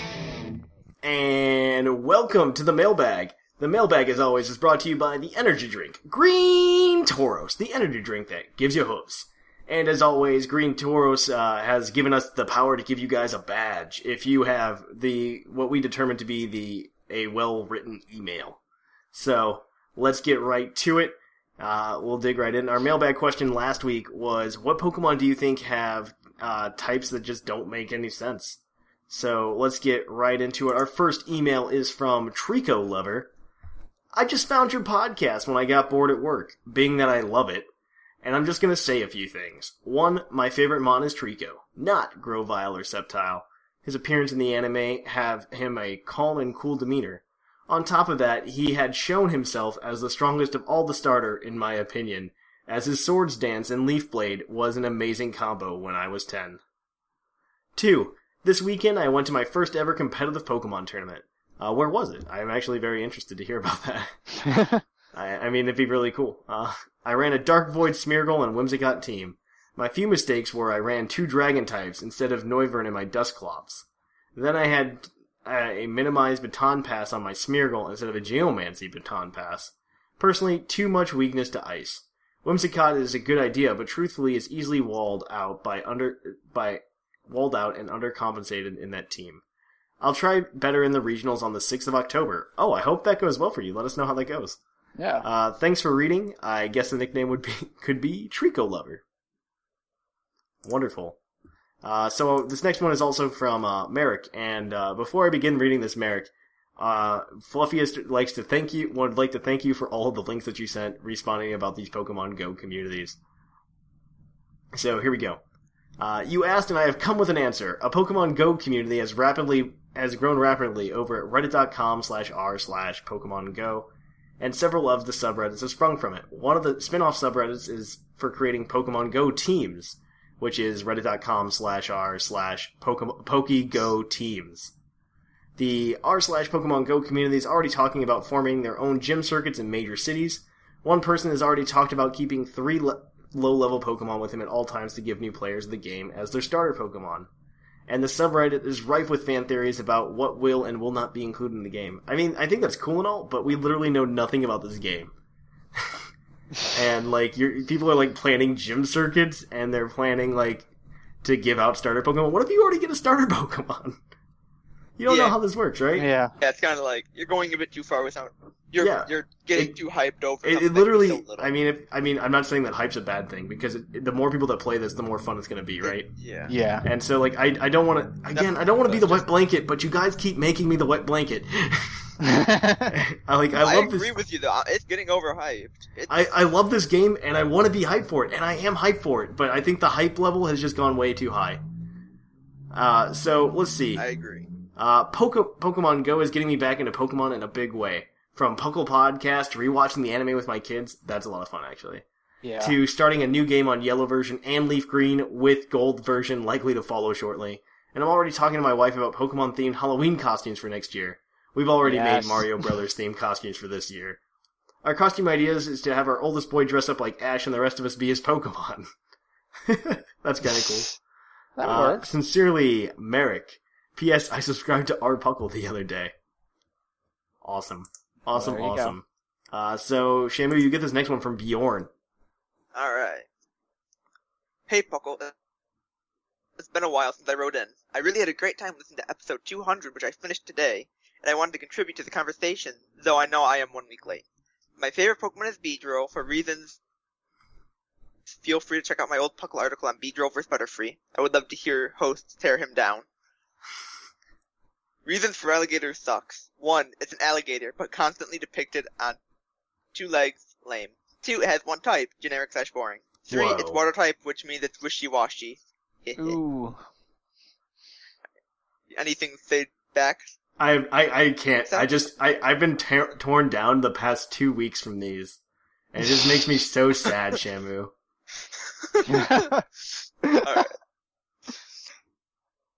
I also wanted to add some hashtag roast satches. This is even better. That People just want to keep doing it. It's like, here's a wound. Let's pour some salt. Stick a knife in there too. Yeah, exactly. Twist it. Satch had to create a podcast and a separate community to find people to play games with, and it took him eight years. Oh. The sad thing is, there that's pretty true, right? Oh, It that's is just true. that's That just makes it so much heartless. bad. That's just heartless, man. Keep going. I Thatch need so more. grateful for the Puckle community because he knows no one else will listen to his rants. Hashtag roast Thatch. That's true. You'll- it is true. We will have at least three more generations of Pokemon before Satch posts YouTube content or Ethan finishes ORAS. Hashtag roast Puckle. That's partially true. That's half true because Ethan still hasn't finished Yeah, ORAS, but I've posted Are you- YouTube content. Are you freaking kidding me, Ethan? Well, he's going back, I think, next week to actually be able to finish the Delta episode. Uh, Yeah, he forgot his like DS or his game at home or something. he left it. He left it back at home, and he went to college, and so he doesn't have it. Sure, he did. anyway, Okay, that is all I got. Seriously, thanks for the awesome podcast, everyone. Without further ado, He says it wrong, like Yeah. I do. It's fine. yes, I feel like I feel like we should get the Thatchism enshrined as Puckle as the Puckle signing off phrase. yes. Anyway, hey, could I get the scoop on that? Hashtag the hashtag roast Too thatch, the two inappropriate for the podcast. Okay. Ah! gosh. I forget what it was actually. Uh, all right, It thanks might for be in the that. chat, or it might be on the. Yeah. no. Uh, how about uh, you get this one from uh, from Node? Node. Alrighty. Greetings, all you great knights of the Puckle Table. It is me, the fantastic Node. Thatch pronounced my name right. Yay! That doesn't mean that doesn't happen very often. Also, I'd like to apologize for the short, slightly lame email. I was writing Sunday morning and I wasn't really expecting it to get read. So, mailbag. Well, first of all, well, okay. first of all, we actually read pretty much every email that comes into our inbox. So anything with the mailbag subject tag is we typically will Getting read it. read. unless I mean, if unless it gets to the point where we're getting like thirty emails an episode or something, then then we'll have to do some kind of censoring process. But but that hasn't happened yet, it's not happening yet, or has even come close yet. It's so gotten it's fine. gotten pretty close before. Oh, it's gotten very close. Okay. Uh, either way, chances are we will read it unless you don't write. About Unless any- it's illegible. Un- yeah, or it's like negative, derogatory, Mm-hmm. and just all all around bad for reading to a PG audience. We're trying to keep it. So Yep. either way. So mailbag. First of all, Slowbro. Why does it have a psychic typing? I mean, Slowking makes sense, but look at Slowbro. It looks so derpy. How could it have deep psychic powers? I didn't believe it until my brother showed me his base set Slowbro. Wow. Next, shouldn't Giratina be Dark Ghost? It looks so creepy and cool. It probably wouldn't be a good idea to give it to him now because of Fairy. It would Wow. make It would actually not change anything about Fairy Yeah, against him. It would do nothing. yeah. And plus, Like it's it's dragon drag- just I guess its dragon type just wouldn't work, but dark type at least would still hit. So, Well, Dark is weak against Fairy, and so is Dragon. well, dragon just doesn't work. Yeah, I mean, if you're using attacking with Dragon, obviously, but I'm Yeah. thinking about weaknesses to Fairy. Why yeah, would it? that's like, Yeah. So, either way, why would it make sense? Wouldn't it? I, it it would make sense, wouldn't it? Finally, why does Whimsicott have the fairy type? It I made- know. right. I don't know. Maybe you should ask her. It's a sometime. sprite, I do. I think It's ba- it's some sort of Yeah, like, well, let, like I'll finish. woodland it. sprite. Let me finish the email and then we can go into that a little bit. It made more sense when it was grass flying. Not really. I listened to the last two episodes. I just want to say that I also thought that Whimsicott was grass flying. I agree with you, Thatch. Bet you don't hear that a lot, eh? Hashtag roast Thatch. I'm sorry, it had to be done. That's it. So many Flippity flop. burns. Flippity floppity flim flam floroo. Opponent node has self destruct. So, with Whimsicott's fairy grass type, the grass type's obviously a cotton ball, which is a legitimate mm-hmm. plant. Yeah. And the fairy typing is based off of the fact that not only is Whimsicott in the fairy egg group, but it is also based off of pixies, which are fairies. Yeah. And its actual Japanese name is Elfoon, which is basically the Japanese equivalent to a fairy. So, it makes sense when you think about all the other Yeah. context that it goes into. So, until we are until we get to the point where Pokemon evolves to the point where there we now have three typing Pokemon, maybe it'll get its flying type back. I don't know if we even get to that point, but It never had flying type. yeah, it was just yeah, it was just grass, wasn't it? Yeah, it was just grass, and I always thought it was grass flying, and I was so confused. But either way, our next email is from uh, Basket. Hey, Puckle peeps! After a little hiatus, your boy Basket is back to mail in these bags. First off, I wanted to thank you, Thatch and Scrawn, for the opportunity to do the comic for the, your website. So thanks. So far, the comments have been very positive, which is great, and I'm excited to continue. That's right, Basket is doing a uh, a uh, comic on our website, so it's really cool. Check that out. Yeah. Before I tackle the mailbags, though, I wondered if I could shamelessly plug it a wee bit. Oh, okay. I was I just did it for you. Uh, Yeah. Thorn slash Rose version is my response to young adults everywhere who wanted the Pokemon story to grow in maturity and character development along with them. A good majority of late teen and twenty somethings have been wanting a more realistic slash mature Pokemon comic, and is my att- and this is my attempt. However, let me be clear that when I do say mature, I mean the threat of danger, not as in boobies and hoo ha's. Yeah, we don't really that. so keep your dirty really minds out of the gutter. Yeah. Uh, the Trubbish and Mucks down there will appreciate it. So without further ado, gosh, here's the pitch. Thorn lives in a simple, quiet, lives a simple, quiet life in Wisteria. Wisteria. Pronouncing it incorrectly. Town near the edge of the Nettle Forest. Like every other child, he dreams of becoming a Pokemon master. Unlike most of his peers, however, his dream will become a reality. After a series of strange events, Thorn finds himself caught up in his very own Pokemon adventure. Excited at first, his journey takes a decidedly dangerous turn, and he's thrust in the middle of a conflict that stretches across the whole of the Balsam region. This adventure will test him and his Pokemon at every turn. His dream is to become a legend like Red, Blue, and Silver before him. But when the innocence of childhood fades away and the terrible reality of his situation is made clear, will he have the courage to continue? Join Thorn on the 15th of every month for a new installment of Thorn slash Rose version. That plug took way longer to write than I thought it could. Synopses are harder, harder to tackle than a six times boosted Metapod. Ha, get it? Tackle? Harden? I hate Viridian Forest. Alright, mailbag time. I think grass slash ice is the worst combo. Seven types are super effective against it. Seven types. It only resists four and takes neutral damage from everything else. So sad, so lame, so unusable. Uh, real quick, a shout out to the most brutally shafted Pokemon ever, Rotom Fan.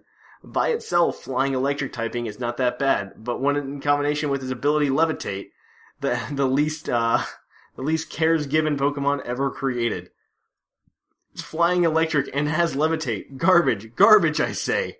It was either a huge oversight by the creator or Rotom Fan was the last one created in the Rotom line, and the guy didn't even care. Needless to say, I am not a fan. Haha, boom, another pun. I'm on a roll, baby.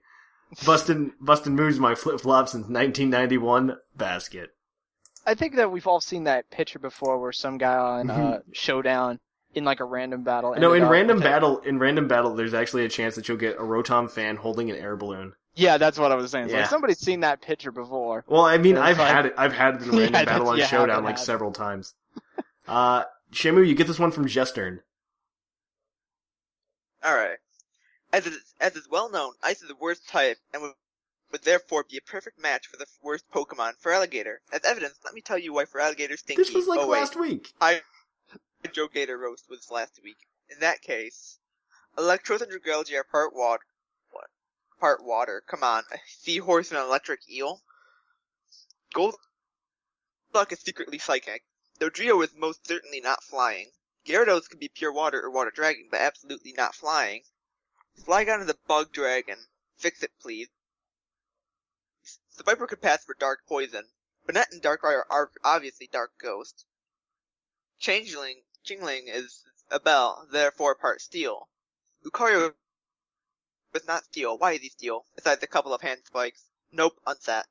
Rotom should always be part ghost. I mean, come on. You first meet him in a haunted house at night. Cofagrigus is a haunted sarcophagus and therefore ghost rock. Well, Sometimes Rotom it's used to actually be always Ghost Yeah. Electric. Yeah, they Uh, changed. they changed that in Gen Five. To where he was. yeah, just just, mainly because the only time type. he's a ghost when he's not Yeah. possessing. Yeah, Yeah. because in the other Something. possessed forms, he has some sort of like physical. Mm-hmm. Yeah, he has some sort of physical body, Yeah. which explains the other typing. Yeah. So And then Cofagrigus, it's not even. It's just the ghost inside of it, really. Mm-hmm. I'd say it's a haunted coffin. Yeah. Wow. Yeah. It's not even. It's like They're the- super the ghost creepy too if you watch kinda the like- anime. Yeah. Oh yeah. Alright, and then Stunfisk is part water. I'm not sure what part, but he has fish in his name. In German. Golurk is Ghost Steel. After all, he's a robot. Actually, That's he's all. based on the golems of like Hebrew Yeah, mythology, it's an and they didn't actually have metal when they did that. They were based. They actually had uh They actually were made It out of rock. clay, And they were yeah, Clay. stone. hmm stone, clay, depending on the myth. Yeah. Alright. They had what they they used what they had. That's all. then. Also, thanks for reminding. Yeah. F, um, thanks for reminding Satch about the Green Toros badge last week. Fluffy Scott. All Fluffy Scots, or as I like to call them, Kerfluffles, just got all the cool points in my mind thanks to you. Drapion, thanks to you too. I think my Drapionese is still still spotty. It's still pretty spotty. Bye everyone. Jester, what was you? All right, you get this next one from Hexmaniac Lock Viger. Hex Maniac. Yeah, Uh, Lock. Hold on, I guess I picked the wrong. Do they do? It's the mailbag. That's the okay, subject. that's that was the one that I picked. I was like, I do not see where that is. Okay, so from the dark and aisles of time, an exclamation point appears. Stepping from the darkness is Ethan's eternal rival. It is, he is Hexmaniac Locke. Hi, Puckle. Long time, multi-month late email. I haven't disappeared, just faded into the shadows, where I will come out of the shadows and attack you, then fade into the shadows and attack you. While relaxing in that darkness, I've been listening to the podcast that got me into podcasts and building hype again for the upcoming Go and Z. As a listener for the past two years, I'm proud to see what Puckle has become. I'm sorry I missed the UTC and the Summer League, and I wanted to get into the Little Cup tournament, but life finds a way to keep Pokemon of keeping Pokemon out of my hands on a regular basis. You and Bo, Bo as well. A couple mailbags I wanted to cover since I missed them and kept intending to write in. How Pokemon has affected your life. Honestly, I would say that Pokemon is the cornerstone to most of my gaming. Sure, I gamed as a kid with Mario and Zelda games, but I don't think it was until Pokemon that I tru- ever truly got invested in a game. Favorite Pokemon. Despite my mania for hexing, my favorite poke is not a ghost. It is actually a giant fiery puffball that gets the short end of the evolutionary stick, Flareon. While competitively inviable, Flareon holds a special place in my heart. As my first fire type back in Gen 1, I picked Bulbasaur. Flareon filled a role that wasn't covered before. He also is a giant ball of fluff that everyone should love, even if he is a demon who destroys Pokemon boxes. Twitch plays Pokemon reference right there, ladies and mm-hmm. gentlemen. Why Feraligatr sucks. He wants to be a water Godzilla and is more just a slightly overgrown alligator, and he spelled alligator Yeah. just like for alligator. Pretty sure my Chandelure could take him down with an energy ball. Hashtag roast thatch. And now, for the most, and now for the most recent mailbag. Pokemon with weird types. I've always thought it was weird that Dodrio and Doduo were flying. More importantly, not flying ground. I know its flying type comes from the days when it, it was a bird type and not flying, but other Pokemon have gotten type updates, why not them? It seriously just makes no sense. it it really doesn't because like if anybody's Mhm. played any of the uh, I would think they're based off like the dodo bird. Yeah. yeah, basically, No, they're based off ostriches. or ostriches. They're yeah. ostriches. That, But uh, what what what I've always yeah, there, we don't have any two-headed birds in this world. Either way, what I was found was really what was really stupid was Pokemon Stadium and I guess any of the other games afterwards. Dodrio could learn fly. Yeah, he the can learn fly. that- He still can learn fly. yeah, and the animation that they chose to have him do was just he yeah, runs in place in the air. So That's what like all Pokemon do when they use fly. There, there's actually an animation for all of the Pokemon using all of the moves in Pokemon Stadium because of Metronome. yeah, Because every Pokemon back then could learn Metronome. right. It, it was just well because Dodrio could learn fly Mhm. naturally, or by t- HM, I guess. It was just weird just to see this flightless bird just run into the sky and then just pedal there in the air, and I'm like, that is not physically possible. no. but this is Pokemon logic that we're going by, so. Also, Golett and Golurk being Ghost Ground is confusing. They should have been the first Ghost Steel types. Not that I'm complaining about having a Ghost Ground type, I just don't see how they could pick Ground over Steel for that design. Basically, it's what we yeah we've already said they this. they they Yeah, used already- what at the time. They couldn't make Mentioned metal. Yeah. They just Mhm. made stone statues, basically, but Mhm. out of mud and dirt and clay, maybe. So there, there's your explanation, there, guys. I could go on, but this is getting long, and unless it's Whimsicott, no one will want to read this much. Flip you on the catch flop, Hex Maniac Lock. Also, uh, I think Golurk is one of the coolest designs in the world. I could talk about it for another day, though. It's- Yeah, can so I cool. just like that weird like little like what is it? Um the seal against its chest? The or- seal that should be yeah, like that, the like, mega mantle thing, I don't know Golurk. what to call it. But yeah, let's not talk about that too much, or One- we're gonna go more- for like ever. One more, just one thing about Golurk, though. The fact that he can retract his legs and blast off like a rocket is very, very awesome. Yeah, it's really cool. The fact he learns fly too. Yes, he was the one. He was my main guy that I used to fly around in Gen Five. Just Like- in the end, you're you're you're ground and you're a ghost, but you fly. Okay, I'm not gonna. oh, Okay. I'm not gonna. But then the anime just clearly shows it's like, oh, he just retracts his legs and shoots fire out of his butt. That's okay. All right, It turned into a, like a rock. all right, we got to okay. we got to move on, guys. We got to move moving on. on. Moving on. Okay, so our next one is from Link Hawkins. Hello there, Thatch and co-host. I am Link Hawkins, new to the Puckle scene, but very much enjoying all that I have seen so far. A little background on me. I started listening to your podcast on episode 197, fell in love from there. That was only like five weeks ago. Yeah. I've been pl- a Pokemon player since, I mean, I'm happy that he's listening, which is great. Yeah. I have been a Pokemon player since the literal launch day of Red and Blue, and I've entered the competitive scene with the introduction of Gen 5. I do a little of Smogon and VGC style battles. I also recently compete, completed my first playable deck for the TCG, featuring my very first Pokemon card, Eevee. I enjoy the Pokemon universe so much that my wife loving refers to me as a Poke Dork. Though she has no interest in Pokemon, except Rumble Blast on Wii U, she does not try to hold me back from enjoying the game. Enough about me, let's get to the mailbag question for the week. What Pokemon do you think have a weird type? Well, to answer that, I think I'll need to break it into a two part answer. Golduck. Anytime I think about Golduck, and to a lesser extent Psyduck, I think about a water psychic type, not just a water type. I think there was a missed opportunity there by Game Freak. I'm not 100% sure why I have always thought this guy was water psychic, but I think it has to do with a little bit of the anime, and I watched some of Psyduck's Pokedex entries, where it refers to its psychic powers. Either way, I know this guy is just a water type, but I always wanted to be a water psychic. Second, Pyroar and Helioptile. Why are they part normal? That is just something I never understood. It's not that I do not like that they are part normal, as there have been a small lacking of normal types in the secondary typing of some sort. It makes for some nice use of the move Hyper Voice, though that has seen huge spikes in usage thanks to the ability Aerilate and Pixelate. Uh, I think it's a great subtype, and it could have been used, but I understand why. I think I it's really never- cool, actually. Yeah, they it just gives them more stab opportunities. Yeah, they gives them stab opportunities and and an immunity to Ghost. But in a practical sense, yeah, I don't really understand the normal typing either. I think it's when to bring back back the normal type. They wanted to bring it back. Mm-hmm. Like, Yeah. we need some more normal types here. Let's just dual type them.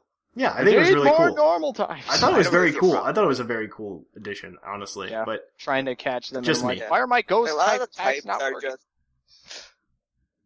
I think a lot of types do, and they don't make sense, are just like, okay, they look at the Pokemon, the types they already have, it's like, oh, okay, we probably should have to throw one, at least one of this type in there. So they just plop it on something or dual type something. That's That probably what sense. they do. Yeah. But Ah. like, you can't, you're not gonna have a generation without at least probably one new, like one type. yeah, Like, they're gonna Yeah. at least introduce one of each type in a generation, or with any new sets of Pokemon. It's Mm-hmm. Well, with that said, thank thank you guys for all you are doing. That all you are doing. Keep up the good, great work, and I hope to be a much more active Puckalonian now that I'm here. Hopefully, always cohesive and understandable. Until next time, thank you, Link Hawkins. P.S. I made a post on the trade board looking for an Arceus for a friend who wants to complete a living dex, like I do. Sadly, I only have one and I cannot help him. If there's anyone, can you please answer me on the thread? I think I'll do that. I have an extra one. Uh, Again, thanks a ton. Uh, so our next I- one is uh, from Aunt Janice. You got Alright. this one, Shamu. Yep. Hey guys, it's Aunt Janet here again. I wish I hadn't skipped last week's mailbag, because then I could have gone on and on about Gyarados, my favorite Pokemon. Alas, I missed this that week, so I'll wait to I'll wait till one day answer that question if it comes up again. As far as the mailbag goes, I think that Darkrai's types, Darkrai's type makes total sense since Dark is literally in its name. Though I agree, though I do agree that it would have made more sense to have a Dark Ghost typing for it. Yeah. Lugia's, and, and that kind of makes sense. Mm-hmm. sense, but you don't really need a ghost to add on to it because dark just kind of it hides in the shadows. Really, Yeah. it's dark. Keep going. Lugia's typing didn't make sense to me either, especially since it could have easily been water flying. I think that Articuno with water with water type Pokemon TCG's typing can get confusing, but upon finding out that it's ice flying, I realized there was nothing stopping the creators from making Lugia water flying. Well, I think Lugia is just because of telepathy, really. Yeah. That's yeah. where it gets the psychic typing from. Mm-hmm. Yeah. And then you, Basically, the you movie. can just easily use psychic powers to make whirlpools and all that. Mm-hmm. Yeah. Yeah. I think I will plug my Gyarados into this email because typing doesn't make sense to me. Mm. I have no clue why Mega Gyarados loses its flying type and gains Dark, but then I have no clue why Gyarados is a, the flying type either. Maybe the flying dragon? I would have Yeah, I kind of. It's a it's a flying dragon. there is an It's like- explanation behind it. The Chinese because- dragon, isn't it? Yeah. There, there's the whole myth of Yeah. the carp jumps over, jumps through a gate over a waterfall, and then tr- transforms dra- into a giant flying dragon. So Dragon or something. Yeah. yeah. so that's why the flying type exists, and also explains Gyarados' serpentine body. But the dark type for its mega evolution, I guess, corruption maybe. I don't really know. I don't know. I thought it was very interesting though. I thought it was very interesting. Another dark water, aside from Greninja. Oh no! It sounds like we lost Shamu. He's coming back though. Uh oh. I'll I'll finish up the email. I'll finish up the email. It's okay. Uh, I think that the Mega Evolved uh, Gyarados should have kept its original type, and I think that Gyarados should have been Water Dark from the start. The Yeah. anime always goes on about how Gyarados is angry and aggressive. Might as well make it a Dark type. Otherwise, most typings are usually explained by looking at the meta of or- meta origin of a Pokemon and the inspiration for it, as was the case with Granbull, who should have been a very Dark type, and many others. Speaking of weird Pokemon things, maybe you should discuss the counterintuitive Pokemon movesets, like a Flying Tauros or a Glau- Growlithe that never learns Growl. Yeah, there you Uh, go. now I feel like I should end my email with some reference to the Great Flip Flop, but I don't, I don't get it as a new listener. I I run the show and I don't get it, so it's fine. Uh, so here's a fun fact: I still wear flip flops in 30 and 40 degree weather. and Janice, And you still have all your toes? you get this next one from the DDG Maniac. Alrighty. Tiger. Hi, Thatch and randomly encountered hosts. It's Dennis, the DDG Maniac, sending another mailbag this year. Or this week. Year. What am I thinking? You guys already spoke of some of the Pokemons that, for me, they have some weird typing. But I'll add to them a few more, starting with Mawile. If I remember correctly, this cute Pokemon was Steel Dark type in 3rd Gen but for some unknown reason they decided to get rid of the dark typing and put fairy. I would have preferred if it was a dark fairy instead. Actually, wasn't Mawile just solid steel? It was just solid steel. It's never steel. so there Dark. wasn't even a dark type. Nope. A, a dark type too. never a dark type to Mawile. I was I was really Oh. excited. It was the first pure steel type Pokemon. And that would have been interesting, beating uh, Pawniard and Bisharp to the steel dark type hmm. Which does make sense. I mean, those jaws or horns or whatever they. they're I mean, it is based as. on it is based on like an evil like uh story, but yeah, Yeah. Yeah, I can see the dark. I can see the confusion and the understanding of hey, dark type does actually fit in with this Pokemon because Mhm. it's very deceiving. But either way, uh, number two, Mega Gallade. Psychic fighting type is okay, but I have to admit, Game Freak lost a chance there to ma- to make him fairy fighting. Why? You may be thinking. Look at Gardevoir. For most fans, we see her like the queen of the fairies, like Titania from Celtic mythology. Then her husband would be Oberon, the king of the fairies, which it would be Gallade. Also, it would have gained a repertoire, a repertoire of moves that would most likely make him a big threat inside the metagame. That is pretty interesting. Mm, maybe. Fairy, fairy fighting type is an interesting combination.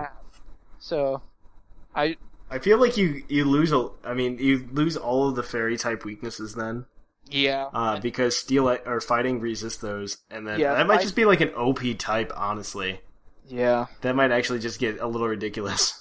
Yeah. I think that's a typing we won't see It for would- a while. Maybe Gen 7 will introduce the first fairy fighting, and we'll see how that pans out. Mhm. I don't know. We'll just have to wait and see. But I, I kind of, I kind of stick with what Mega Gallade had. Is like it was mm-hmm. psychic fighting because it was originally psychic. Yeah, I, I don't I don't agree too They're- much with type changes in Mega Evolution. I like it when they add types, and I mean the Gyarados situation was pretty cool. I accept that. Yeah.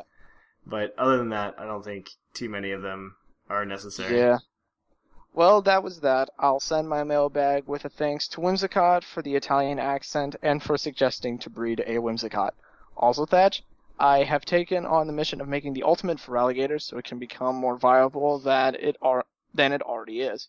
I will let you know once I have made some significant progress with my Feraligatr named Thatch Jr. Wonderful. And while we wait for Shamu to come back, I will take the next email.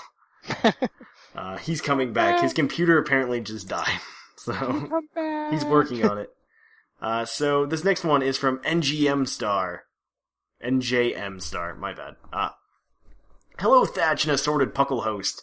I haven't solidified a Puckle name yet, but currently I have been attempting as NGM Star. I'm a new mailer, but I've been listening for quite some time. Actually, since July this year, when I finally purchased a 3DS and got the mail back, got back into Pokemon full swing. I was waiting for the right time to write in and be involved in the community, but living down in Australia, I never see anyone else in the chat. Probably because of the time difference and the full-time university schedule. Mm. I think we can t- we can thank Thatch for encouraging me to get in touch with the show and show my support to the community. There are actually a lot of Italian listeners, and I think that they should Yeah. all get together and hang out. yeah. There's like a huge. leader. there- well, she's not from. She's not from. Aust- I mean, Austral- Australian. She's not Australian. Uh, there's a lot of Australian Italian. listeners. Well, you said a lot. I said Italian. I said Italian, and that's my fault because I was thinking of Whimsicott in my head. I was thinking. I was thinking not Americans. Shamu is back. Yay! Yay, Shamu, you're back. Yay. I'm gonna finish this email, and then we can go back to our regularly scheduled programming. Uh, Regular scheduled reading list. yeah.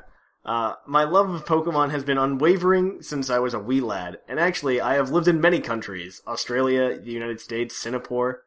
Uh, Pokemon was always a constant factor growing up. It wasn't until I was in high school that I no longer had a portable system to play on, but that didn't stop me. I've been an avid user of Game Boy emulators and always seemed to play Gold or Silver. When I started university, I downloaded the Reddit community game that was called Pokemon Omicron. I have heard about this. Uh, it is absolutely amazing, and I highly recommend it to anyone in the Puckle community who are looking for a long-lasting story with multiple characters slash pop culture references and a more PG-13ish type type themes. Uh, there, he sends us a link. It's just r slash Pokemon Zeta Omicron. Uh, it was there that I got involved with breeding and competition and decided to bite the bullet and purchase the real deal and start again with a handheld and ORAS, which led me here. I was wondering if Thatch and I could coordinate time differences to sort out a 6IV Ditto so I could start breeding and competing with the community. Possibly, actually. I have a bunch of those lying around, actually. I might be able to Yep. do it too, though. Yeah, My- Shamu's actually on like an alternate ske- like an alternate world schedule. Yeah. Uh, 'cause I, I work. he lives in a different shifts, dimension. so I don't know. I don't know any time zone, but at least for Eastern, it's it- like. well, he's in Australia, right? So it's like I a 14 hour time difference. okay, I thought I could do. I could do the math. Later. They're like 14 hours in the future. Yeah, but I'm So- pretty much up when everyone else is asleep. Yeah. So yeah, you, if you go into the chat box, you might be able to run into Shamu. Uh, Hopefully, I'm at least there though. 'cause- I don't mind waking up before sunrise or end up staying up late. Uh, I really want to become uh, more involved as the Pokemon club in my school has this weird jock mentality and don't seem too open to outsiders. That's odd. That really sucks, actually. Show them your fighting types. They'll show you respect. Finally, the mailbag. I can't really talk about Pokemon about type weirdness that you didn't already mention, but to me, I always thought that Kangaskhan would be better suited for a fighting type. However, I could just be weird. Uh, I do have more to say about my favorite Pokemon, which is by far Dragonite. He always had my back in any game and comes in clutch in troubling situations. Also, I always pick Totodile or Feraligatr. I completely understand the favoritism there. Don't stress about the discriminators. I think they drink too much Haterade. Fun fact: in Australia, flip flops are called thongs. Yeah, Namaste. this. NJM Yeah, thongs. star. Someone was saying they didn't know that, and I swore Really? that was right. Yeah, someone. I don't know who was in the chat because I was ta- we were talking about flip flops Mhm. and I used. I Right, always I called. I always called flip flops thongs. All when I right. was little. So we've got three more left. So you've got the third one down, Shamu, from Hipster Lizard Don. is this. Uh... Okay, there we go. Okay. He's Hello, almost Puckle. This is my first email to you all, so I'll take the time to introduce myself. My name is Hipster Lizardon, and I've been listening to your show for a little over a week now. Ooh. I've been browsing through your back catalog, and I have to say that over the years, the show has definitely found its footing. Thank you. Kudos. Kudos for sticking with it for so long. I didn't even know podcasts existed in 2007. I think they literally started in like 2006 or 2007. There, yeah, that was pretty much early Yeah. on. The podcast is clearly maturing along with its hosts. The one thing I admire most about Puckle is the community that Trainer Thatch and company have put together. Pokemon is designed to be a social game, and it's clear you guys get that. And in that vein, I'm throwing my hat into the ring for the Green Tauros badge. Now for the mailbag. You don't understand how happy I was when I saw my saw the most recent mailbag question. I've been at a loss about this Pokemon's typing since 1998, and I'm sure I'm not the only one. This Pokemon is, of course, Gyarados. My question is, my 18-year-old question is uh, is why on Arceus' Green Pokemon World is Gyarados a flying type? Like really? For one, it learns nary a flying type move, not by leveling up, not by any machines, hidden or otherwise, nothing. So there isn't even a stab benefit to be had. I mean, come on, it can't even learn fly. Well, we did can learn- We did. Ex- we did explain yeah. Yeah. Gyarados. Its lore. Pidgey can learn fly, but then why can um what was the Pokemon we were talking about that learns a Golurk? Yeah. Go. Like Golurk can learn fly too. So this, this isn't Yeah. really it's like It, don't worry about it. Keep Dodrio going, can learn fly, and he doesn't have any wings, so Pidgey can learn fly and it's the length of my forearm. Gyarados is a 21 foot long water dragon. If it's a flying t- po- Pokemon, why can't I just hop on its back? You know what? No, I take that back. If you use a move tutor, you can teach it one flying type move. Bounce. This move is called bounce for a reason. Technically, it doesn't not even require the ability to fly or even generate lift or gust of wind. It literally requires the Pokemon to jump really, really high in the air. So the only flying move that Gyarados can learn is one that it can also be learned by Magikarp, and Wailord, and Diggersby, and Ponyta, and Magikarp. Come on now. Magikarp can learn it, it doesn't count. In regards to defense, it gains some useful resistance resistances against fighting and bugs, and immunity to ground, and loses a weakness to grass. But for that, it trades the weakness to rock, a quadruple kryptonite level weakness to electric, and loses and loses its resistance to ice. All in all, I'm not so sure that it was worth it, especially since the ground immunity immunity is nice. But being a water type, ground pokes are were probably on the fast track to the Pokemon Center anyways. Or wherever wild pokes go when they faint. Where is that anyways? Do they just lay there until they sleep it off? If you faint a Psyduck while in the water, does it just float to the bottom and drown? If Caterpie is knocked out in tall grass, what's to stop it from being a Fearow's dinner? All, anyways, all in all, Gyarados really shouldn't be a flying type, or rather, if it needed to be for some reason, it should really be able to learn at least one flying type move that isn't, that can't also be learned by a giant whale, or a horse, or Magikarp. And please don't get me started on Mega Gyarados. Why Dark? Why not?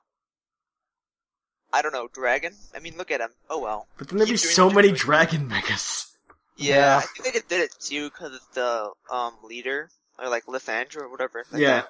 I They're like, yeah. oh, this is his main Pokemon. We'll just make it. We'll give him a Mega Loop evolution, make it dark because he's a villain.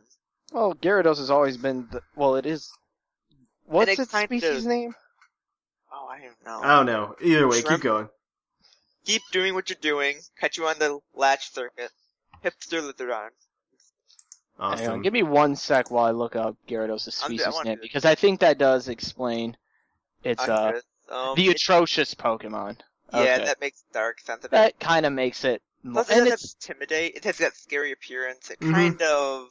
it's if you look at always known nine- about it's always known about attacking literally everything it comes across. So to give it a dark type does kind of make it fit. But again, with the flying type, it's based off of Chinese mythology. Yeah. Carp swimming through a gate turns into a flying serpentine-like dragon. All right. Get Even this next one from uh, Shuckles Viger. Shuckles. Alrighty. Well, this email has been delayed because I've been fuming with rage, and Shuckle doesn't even learn the move rage. To start things off, I need to address the fact that Dr. Shamu's favorite Pokemon totally rocks. And that's It's not just because it's a a rock rock type. time. Those of you who said negative things about Shuckle need to listen very closely. One of the things Shuckle has been known for is the fact that it has the potential to produce the most damage of any Pokemon in existence. And basically, he goes through an entire breakdown of. Yeah, this Shuckle- is very well known, I believe. We don't have to read the whole thing. Yeah, Just there- know there's- that the maximum damage it can deal is two, two, 213 million, 896,016. Yes. And that is usually against a flying bug type, Yeah. by They- the way. Like, like uh, yeah, he uses, Le- he uses Ledyba, although I would probably use Combee instead. Comb might be weaker. Yeah. Combee Yeah, Combee might be weaker. More, if you're able to uh, build up Shuckle to the point and break down Combee to that level, so. But see, that's you gotta use this in a double battle too. So it's Yeah. Kind of, Yeah. I, Even a actually, trip, even a I think it's triple supposed to be a battle, triple maybe. battle then you have- you need two um Two two helping sheriff. hands. Yeah, don't worry about it too much. Keep reading the email. don't do don't do the math. But there's a there's a whole mess of breakdowns and multipliers and defensive curls and whatnot to produce that maximum damage. So anyway, lots of damage. You might be saying to yourself that this sounds a little far fetched, but it's not because as cool as Farfetch'd is, it can't touch the ultimate power of Shuckle. To achieve the greatness the greatest damage output ever is a feat that doesn't come easy. Once you've done it, you can sit back and tell yourself that you've done something few others have been able to achieve. It's the Grand Slam of the World Series. It's like landing on the moon. It's the Nobel Prize of Pokemon battles. And Deoxys, Rayquaza, and Mewtwo in all their glory can't even come close. Besides Thatch and crew, how can I expect that you know anything about Shuckle, or any Pokemon for that matter, when you don't even know the typing of Whimsicott, Grass Fairy? Anyway, okay, with that out of the way, let's keep moving. I'm excited for the newly announced Trick or Treat Battle Spot competition. It's not trick or treat. That's what it was called last year. It's called It's- Spooky Cup now. Spooky Cup now, the Halloween Battle Spot competition Mhm. thing. I like the limits on who can be used, and I love that no Mega Stones can be used. Shuckle's a little peeved that no Mega Stone has been announced for him yet. I wonder Shuckle, what that would even be. That's like I don't think I, I can't imagine a Mega Shuckle. I How about a shuck a Shuckle head coming out of all the holes in his shell? Just But what would it actually that. do? Like nothing. Exa- Yeah. It's like I, I don't know. Like You just I got, you just went Its defenses can't get any better. It can't change its HP because it's a Mega Evolution, and e- even if you improve its like attack speed or like special attack stats, it's like nothing. Yeah, and you just What if went it's like this broke entire- out of the shell and just became a blob that's incredibly fast? maybe That's like It the only thing I can it. imagine. Really. It sounds awful it- still. yeah. It, You just went through this. In- testicles get longer. That's all. you It's just went through this. In- yeah, it's like you just went through this entire breakdown of how he can have the most damage output, and you want to give him a mega evolution. I don't follow your logic. Here. Either way, keep going. Either way, regarding Pokemon types that don't make sense, I think Azurill as a normal fairy was odd. Why normal and not water? There's nothing normal about a little blue mouse looking looking creature bouncing on its oversized ball of a tail. Fluffiest, I'm wondering if all fossils are rock type, not because they take on rock typing, but because ancient rock types fossilize better than other Pokemon due to their typing. That's I think interesting. yeah, I think it's the prehistoric Mhm. aspect of those Pokemon that they were stones before, so they'll be stones now. Mhm. As for Azurill, I think it's. Wouldn't you say that Azurill wouldn't really like do well in the water? I, it was always a normal type to begin with, which I Yeah. thought was odd, but it makes Yeah. more sense because it's just like the smaller version of Marill, and Marill can just swim or something. I thought it was very. I thought it was. I thought it was a cool change to the typing in the evolutionary line. I'd always think like Azurill wouldn't be able to keep its body up because it doesn't have any arms. hmm That's so true. it's just like the ball part of its tail would be floating above the water, and it would be down there. So maybe it doesn't swim well. I feel like That's why it's not. Well, let's let's move on from there, or we're gonna have a longer episode than the 200th episode. yeah. So well, time for me to withdraw Shuckles. So Uh, so here we go. From uh, our last email is from Bocephus. Uh, salutations, Thatch Viger and Doctor Shamu, MD. It's your best best friend slash favorite moron Bocephus back with an yet with yet another no doubt terrible email. The palindrome episodes are my favorite, so I'm sure I'll love this one too. In uh, news, Candy Bars and I have been selling Pokemon cards on eBay, and it's been going surprisingly well. We lowball everything, so we always are the, ha- We are always the cheapest of the singles we have, and we're struggling to keep the inventory in store. The hardest part is just entering everything in. Anywho's, allow me to make this smooth and flawless transition to the mailbag. I'll do two because I missed last week. My favorite Pokemon is Fat Pikachu from the manga. Anime Pikachu with a neck is not only lame and gross looking, Fat Pikachu for the win. Plus, when he goes up with ye- teams up with Yellow for Gigavolt. Wait, I don't want to spoil too much. Go read the manga, nerds. Yep. I liked a bunch of the Pokemon you guys brought up last week, especially Volbeat. I super wish he were Bug Electric. And Musquash should have totally stayed bug- Water Bug. Wait, what did you just call it? Musquas, uh, it's Masquerain. It's masquerade. There Masquerain. you go. Uh, Water Bug. Yeah, I was, that's awful. But I also would have been cool with uh with Dark Bug because of its markings. My pick for the biggest missed opportunity is Goodra. Why, guys? Why not Poison Dragon? Why? Honorable That- mention to poor Gyarados and Aerodactyl who got gypped out of being dragons. Alright, guys, keep up the dandiness. Smell your flip flops later. Bo-bo-bo-bo-civis. That is a very Uh, good point. It's like, yeah, Aerodactyl and Gyarados could u- usually they could use a dragon type. Uh, I don't know. They're just having too many dragon types then. but Goodra, yeah, Yeah. definitely Poison Dragon was a missed opportunity Mm-hmm. there. Uh, so, mailbag badge. Do we think anybody deserved it this week? Uh, let me look through these again. Oh. 'cause There's so many. yeah, there were a lot this week. There were a lot this week. Okay. let's see. Uh, I actually really liked uh, NJM Star. NJM star Yeah. He Uh, is uh, four down. four down. Uh, okay, there he is. I prefer. I liked him a lot. That's he's got my vote. Uh, I'm just kind of sifting through these again because there's so many. Um, yeah, I, I'd say I'd go with him too. Okay, Shamu, your vote doesn't count. NJM Star, you get the Green Yeah. badge. You can submit for it at pucklepodcast.com. So congratulations. Uh, and uh, Uh, so next week the mailbag question is what's your favorite Little Cup Pokemon or Little Cup story, even if it's from like the Pokemon Stadium days. So uh, send that in to pucklepodcast at gmail.com. We always just take emails in general as well. Just send it in to pucklepodcast at gmail.com. In the meantime, if you want to do a lot of other cool stuff this week with Puckle, you can just come and hang out at the website, as I've said already, pucklepodcast.com. On top of that, you can follow us on Twitter at Puckle Podcast. You can like us on Facebook and follow that page, which is facebook.com slash uh, Puckle Podcast. You can subscribe to our subreddit, r slash Puckle. You can also follow us on Tumblr at pucklepodcast.com or pucklepodcast.tumblr.com. And you can also subscribe to our YouTube channel, which is put, putting out weekly videos now on Wednesdays. So check that out. And also get ready for that super special episode that's coming out later this week uh, for you all to listen to.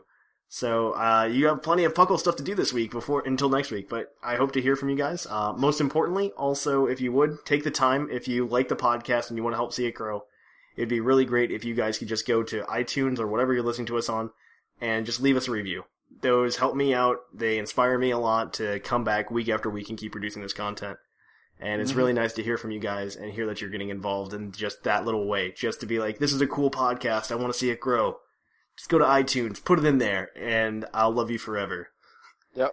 If anything, Tell you your get, friends, tell your coworkers, tell your parents. They may not know what podcasts are, but still tell them nonetheless. yeah, people. I'm surprised that people still don't know what podcasts are. That surprises me. Yep. They're getting bigger though. Uh, so I guess uh, since that's all we have for today, I'm Trainer Thatch, I'm Shamu. MD. And I'm Viger. and here in the Lavender Town Radio Tower, it's closing time.